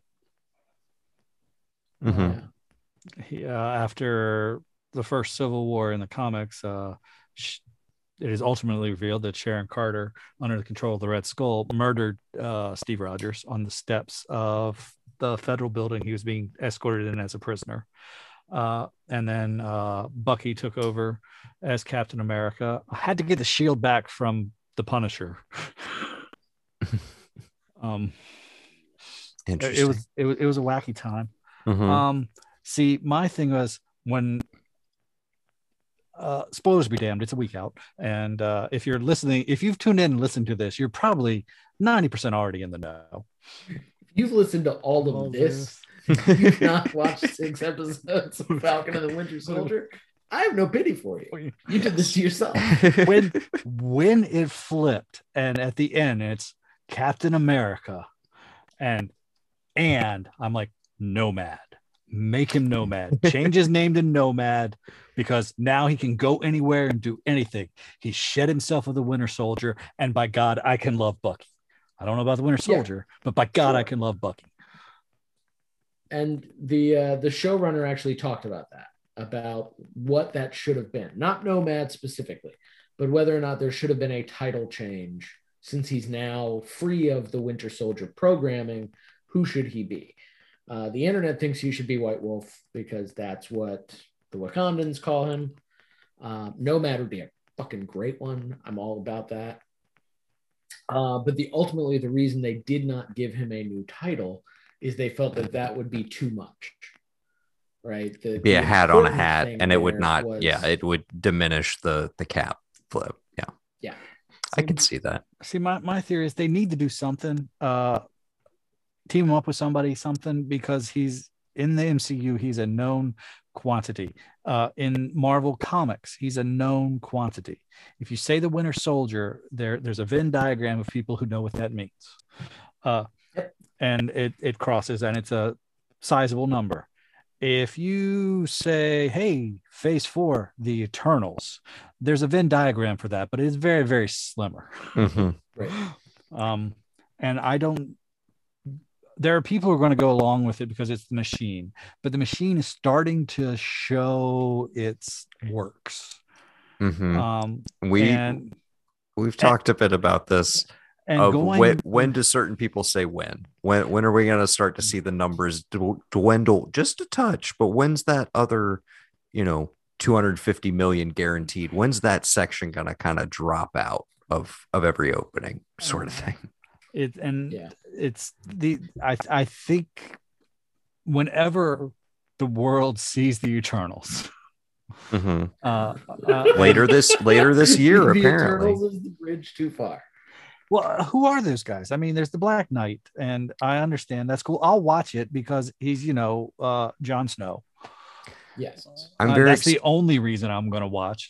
'cause I'm I very hate the Black excited Knight. about about the Chloe Zhao of it all, and obviously Kevin Feige is very happy to have an Oscar-winning filmmaker in his canon now, um, and they're they're talking it up.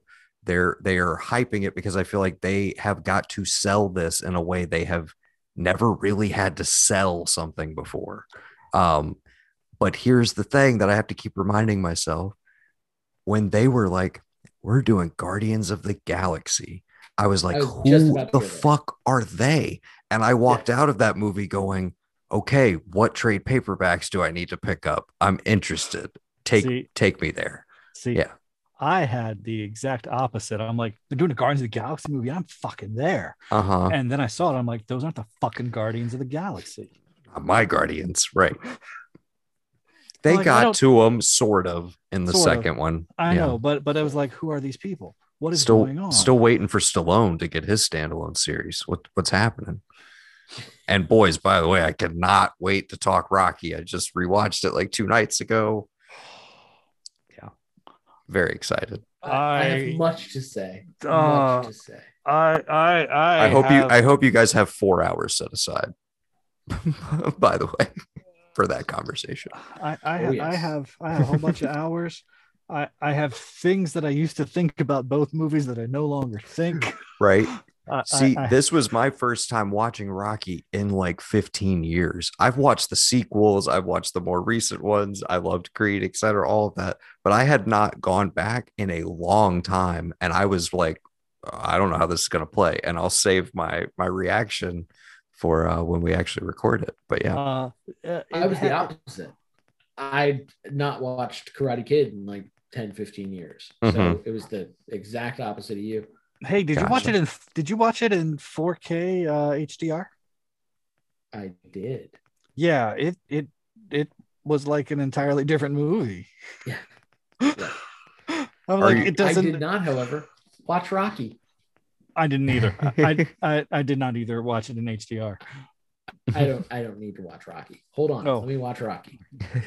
Yeah, I, watch Rocky. I, I'll be honest. I I needed to watch Rocky uh, because it had been uh, like you uh, around 12 to 15 years since I watched Rocky. I think I probably rewatched it before me and my mom went to go see Balboa. Uh, probably, and then I don't think I I didn't rewatch any before Creed. So it's been that long. Yeah. Yeah, and and in many ways, trapped. Lives Yeah. in here, rent free. th- th- there there there are things that I I can say when we talk about it about my viewing pattern for the Rocky uh, series. Uh, and when I say these things, suddenly my viewpoint on the series uh, will make more sense. okay. Gotcha. But Uh, we'll get there. Yes. This, we will get however, there. was Another podcast. Captain America. it certainly was. Uh, yeah. Any any final thoughts? By all means. Uh, I absolutely love Sam Wilson in this role, right? Mhm. Um, Patrick was was saying how his version of Cap Falcon had kind of gone away.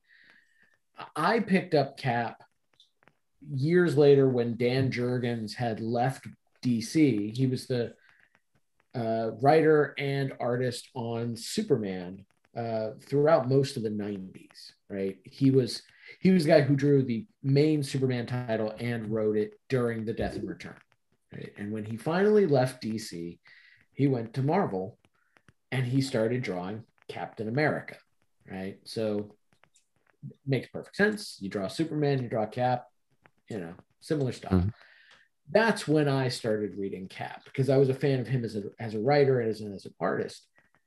And he very heavily leaned into Sam, and I, I really liked Sam as a character. And when Sam finally did become Cap, that's when I started making sure to collect Cap again uh, because that was happening right as I was getting back into collecting. So I mm-hmm. collected all of the Sam Wilson Captain America and the subsequent Steve Rogers series that went alongside it. And I really wanted Mackie's version to get a fair shake that the comic version I don't feel ever really did. And as a fan who came at it that way, I gotta say that that that moment when they one take the pot shot at DC and then follow up with the old man saying that's Black Falcon, hmm um, and the young guy going, "Nah, that's Captain America." That just I I Yeah. teared up. Right? hundred percent. I mean, that was just that was awesome, Yeah. and particularly after after the way Endgame played out, when you thought that I thought it would have been fine for him to go off and be Cap right afterwards, right? I thought he'd earned it then. hmm Um, but like Bucky, I had to come to the realization that no, I hadn't considered that maybe he needed to earn it, or that maybe he needed to come to grips with it Right. um, and that's it, it felt more powerful because they took the time and i think he's he killed it in that first outing as cap and i'm ready to see more Hell yeah. Patrick. Never in a million years when this all started, uh, Iron Man was 2008, right? Or was it 2006? 2008. Yes. okay. 13 years ago. Three I weeks never- after dark knight Yep. No, no, it was before Dark Knight. oh, i'm sorry three weeks before dark knight it was literally three weeks one way or Yeah. the other And then and then the Hulk Hulk is like Hulk is a few weeks after Dark Knight. That's No. what it is. It was the summer of superheroes. We also had Hellboy 2, The Golden Army, arguably the second best in the bunch there, uh, for me personally, right after Dark Knight. but, uh, Golden never- Army is choice. Great movie. I will I will allow that, I guess. Are you gonna come at me about Del Toro now? No, I just don't like Hellboy. Oh, I'm not. I'm not sitting here as like I'm not a huge like Mignola fan or any of that stuff, dude. I just I love Ron Perlman as an actor, and I love ah. Guillermo del Toro as a visual stylist. I And I, that both- second one in particular abandons all comics conventions and is just straight up a Guillermo del Toro urban fantasy that eventually becomes a straight up fantasy oh, movie. It's Okay, so so then I- cool. then I will I will finally give it a try based on that. Oh, fan- compared to the first one, which I don't know if you ever saw, Golden Army is such a better film. Such a better film. Yeah. But 13 years ago, never did I expect that I would see as many hours of television as I did with John Walker right. as a character. And never did I ever think uh, Marvel would fool me again into rooting for him and Mhm. caring for him and going, please, please make the right decision. Uh, it's like, hey, let's do this TV show. There's this guy out there, and let's turn him into a 12 year old. Let's let's have those 12 year old emotions of hero worship and wanting your hero to not let you down, flood through him again, and and there it was. Uh, Mhm. f- and I I I I would say cancel the Eternals and give me a John Walker movie. We're not even a little excited about the Eternals. No, no, uh, no. Have either of you seen this year's Best Picture winner now? Uh, Nomadland. No i I have not. Uh, I Um, just I I'm just not can't gonna. see a movie on based it like even Marvel considers them worthless characters. Like for years, is- the comics they're worthless. Which is why I think they might be okay with somebody finally. They've they've been slowly ever since the Edgar Wright Ant Man debacle, and it was a debacle in my mind. Still wish we got that movie. Ever since then, and that being very public, I feel like we have seen the the collar loosen around the neck, if you will, of its creatives. I think you particularly see that with Black Panther. And like we've slowly expanded where it's like we are getting more and more directorial vision baked into these. I feel like Guardians is an example of that as well, of somebody's aesthetic and style working within this universe. You got Taika coming in on Ragnarok, for instance. I I think they've slowly let that space get more and more open and being willing to do weirder and weirder things. And so my hope is because when they first announced this, I was like, the woman who made The Rider, which is an incredible movie, probably her best, in my opinion, of the three I've seen, um, which I think she's only made three. Uh, I, I couldn't I couldn't make the leap. I didn't see how you see that movie and you're like, she needs to be responsible for a two hundred million dollar Marvel tentpole about a bunch of characters that nobody fucking knows the names of. Um, I I didn't see it, but I was like, the core there is she's a born filmmaker and she is a great filmmaker off the strength of again three movies at this point and she's already won her first oscar probably the first of many and i think there's a little bit of well let's just it's kind of free reign. Nobody knows these characters. There's no expectations for them. So let her do whatever she wants to do whatever you know appealed to her about taking this one on and maybe we get something great out of it.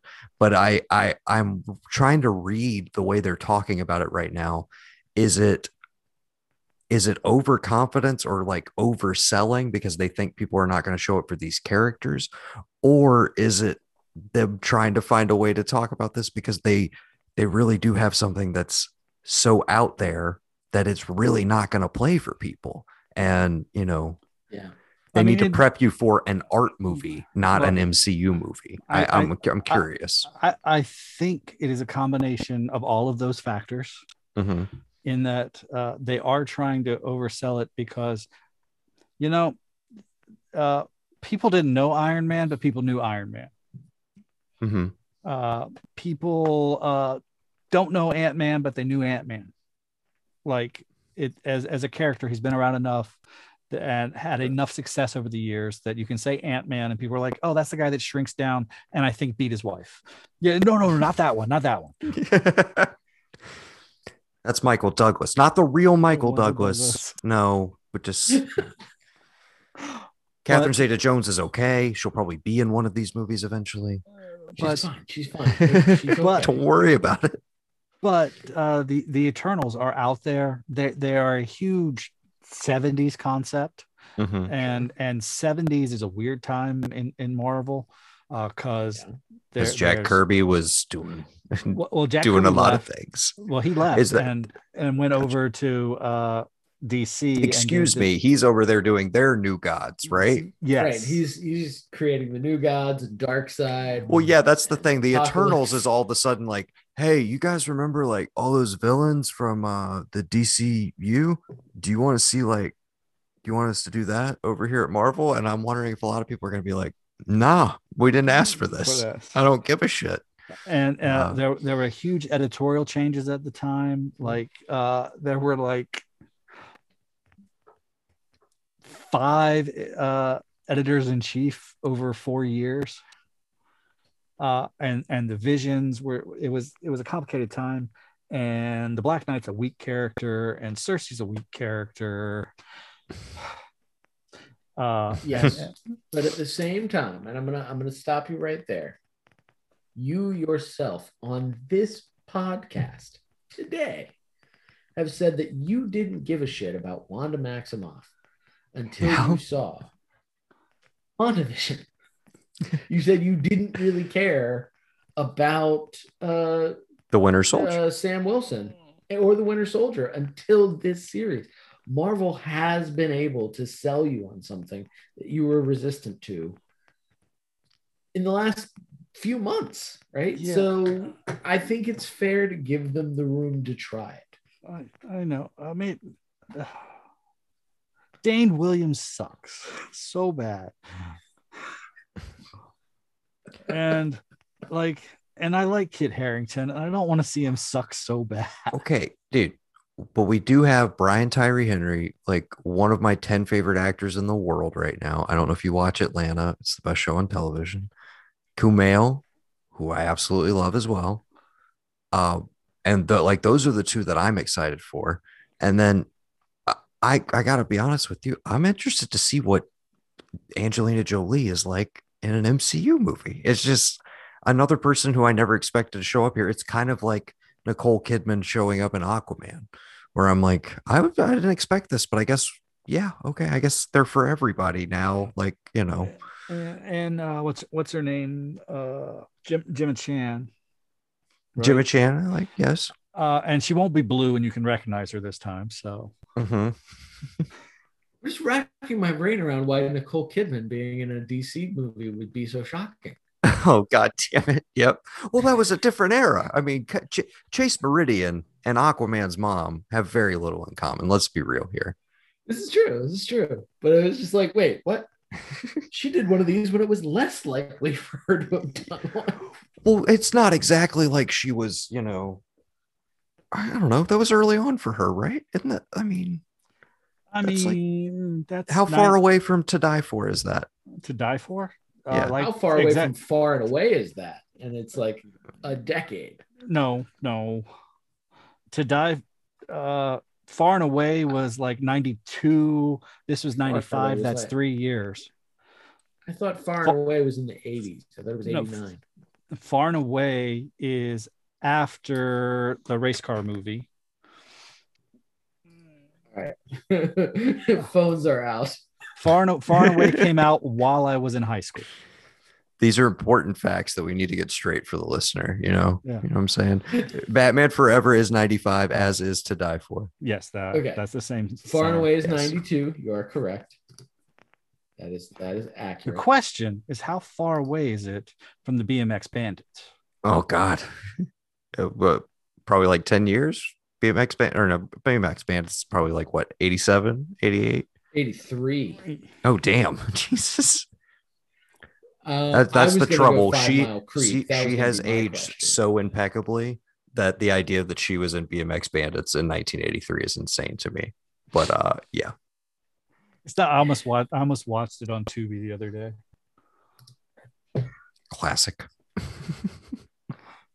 Uh, Uh, yes. but but anyways, yes. Uh, Uh, uh, I, I'm there's one I'm looking forward to. I, I can put that out there. I've been looking forward to it when it was supposed to be released in theaters this time last year. Uh, the Black, Black, Widow. Widow. Yes, excited to see it as well. Uh, will you be? Will you? What's the theater situation for you guys? Uh, AM uh, Regal is closed. Mm-hmm. Uh, AMC, as far as I know, is open with restrictions. Gotcha. Uh, Independence uh, uh, uh, are open, uh, but some are not. Like uh, our cinema cafe type experience is open, uh, but um, or they are open if you want to rent the whole theater. Gotcha. I don't know what your individual like home setups are, but are you are you gonna do drop the 30 on Disney Plus or are you gonna go out for this one? I don't I am no. I'm not I don't know if I'm dropping I'm the not 30. excited about and since since Widow. since Gotcha. since uh dropping the 30 uh would imply dropping more uh since I piggyback off of uh friends and family, i.e. family. yeah. Gotcha. Uh, but I, I I am fully vaccinated. Uh, uh, the time, so it, for me, it's just a case of uh, I don't know uh, with the masking restrictions. I don't know if I want to watch a movie with a damn mask on. Gotcha. I have done it about seven or eight times in the midst of this. Um, and I, I don't know. I have to wear one for like eight hours a day at work, like in a hot kitchen. So I've gotten used to it. But uh, yeah, I can understand not why. And it's like, why not in the comfort of your own home? I plan on going to the theater for that one simply to save myself 15 bucks because I have a partner who does not care about seeing it.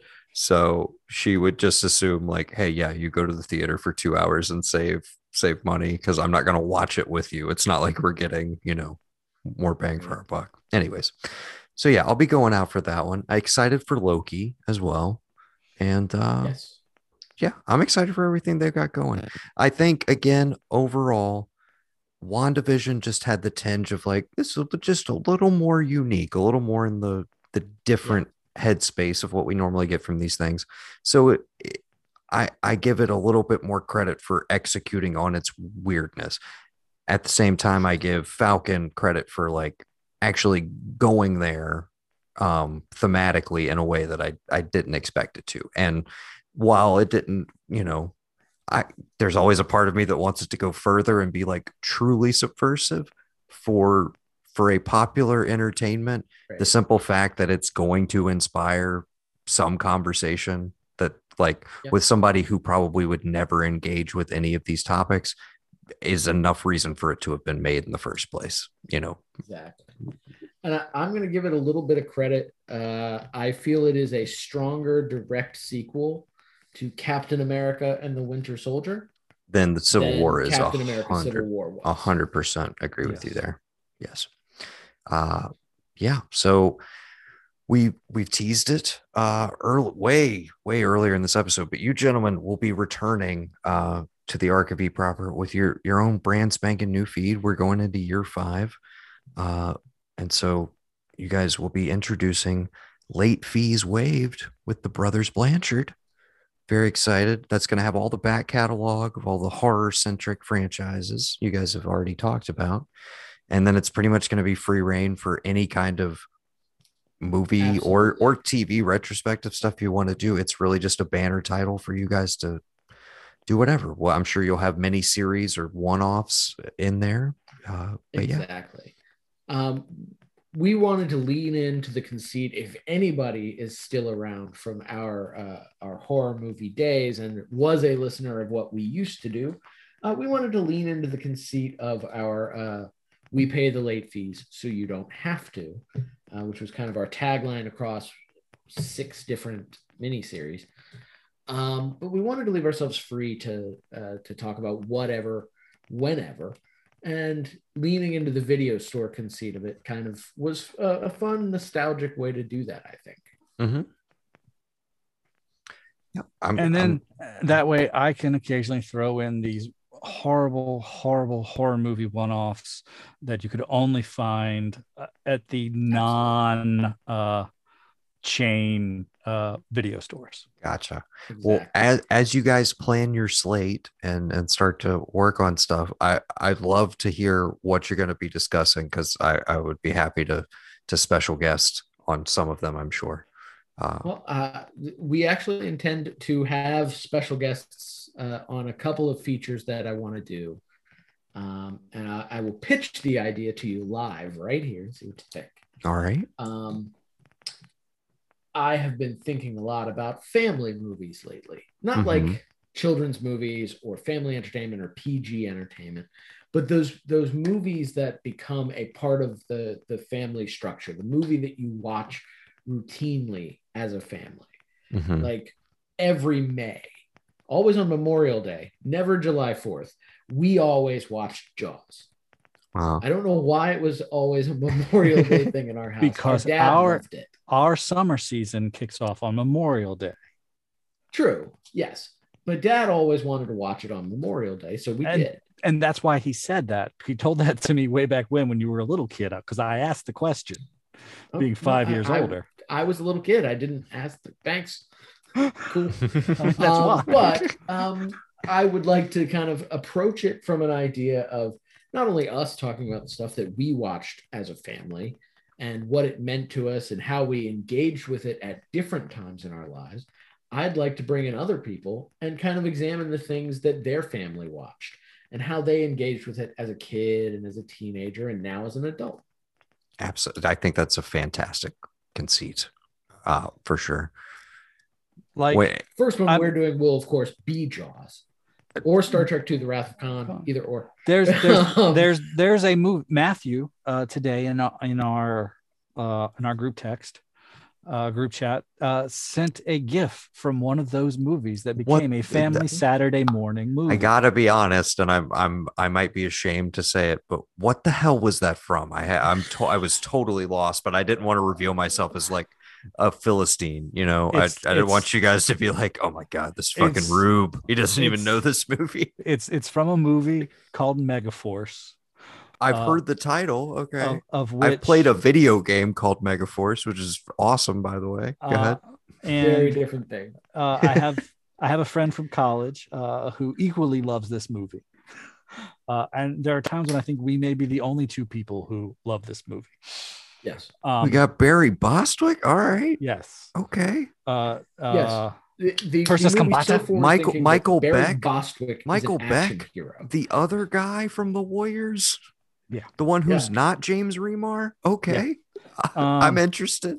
it's it on was motorcycles that fly, What? fighting a terrorist organization. I'm already sold. Like literally, you don't need to Um, say any more. Where can I watch Megaforce? Damn. uh, it was it was on A, th- a a while. 3.8 on an impressive 3.8 on IMDb. Hell yeah. Three Um, dollars on Prime right now for a rental. it it was a it was a staple on HBO on Saturday mornings six months after the movie tanked. Uh-huh. Um, and I was an impressionable seven year old. Uh, Oh wow, and it's a Hal Needham picture. I am so intrigued. uh, Okay. Sorry. uh, I we we ended up having to watch that movie every Saturday morning uh, when it was Uh-huh. on HBO. Uh, a couple years later, uh, we'll go with uh, we'll call this a couple years later, like 18 years later. uh, bought it on VHS from a, a video secondhand store. Super excited, super excited. Uh, Matthew's like, "What are we watching tonight?" I'm like, "Dude, I just we're we're watching Megaforce because I just bought it." He's like, uh, "We're gonna stay at the coffee shop till 4 a.m. so I don't have to watch that fucking movie." Uh, Because I somehow, had actually revisited it because it was on cable one night and I had watched it and gone, oh, what the fuck was the matter with us? All right. uh, see, I see, Gavin and I, Gavin and I and he was start to have those conversations, and I'm like, yeah, you know, but the the bloom might be off the rose. And Gavin is always right there with the same childhood energy of like, nah, dude, you're cra- it fucking rules. He will never. There are no like actual reassessments. We just did Super Mario Brothers on an episode we recorded last night. I got to be honest though, I was fully prepared to be like, this is trash on a rewatch. Loved it, guys. I'm just being honest. It holds up. It's not just nostalgia. That movie is the Terry Gilliam of video game movies. It's fucking wild. And I it was a blast, dude. It's entertaining as hell. Anyways, and uh, That's a uh, hard, that's a hard go sell, go so. check out our 2 hour and 45 minute episode on Super Mario Brothers and Michael Clayton. Fantastic pairing. The magic of 2 by 2 Yes. Awesome. I think I could have done that double feature at one point in my life. Yeah. I, Um, I, I don't It see it. hurts.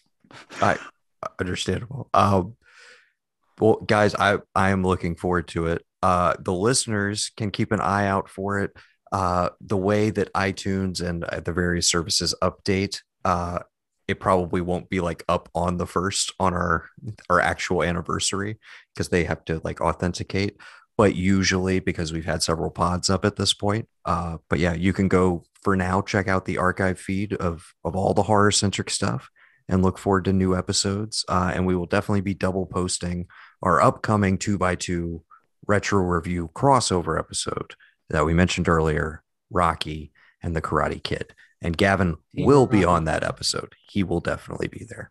So uh, look forward to that, everybody. But for now, uh, we're gonna we're gonna wrap it up. Thank you once again to the brothers Blanchard for joining me. Uh, I've been Noah. I've been Matthew. I'm still Patrick. and we've been some Blanchards, not all of them, but some of them. And we've been talking about the Falcon and the Winter Soldier. Thank you all for listening, and we'll see you all, or we will talk to you very, very soon. Take care, everybody.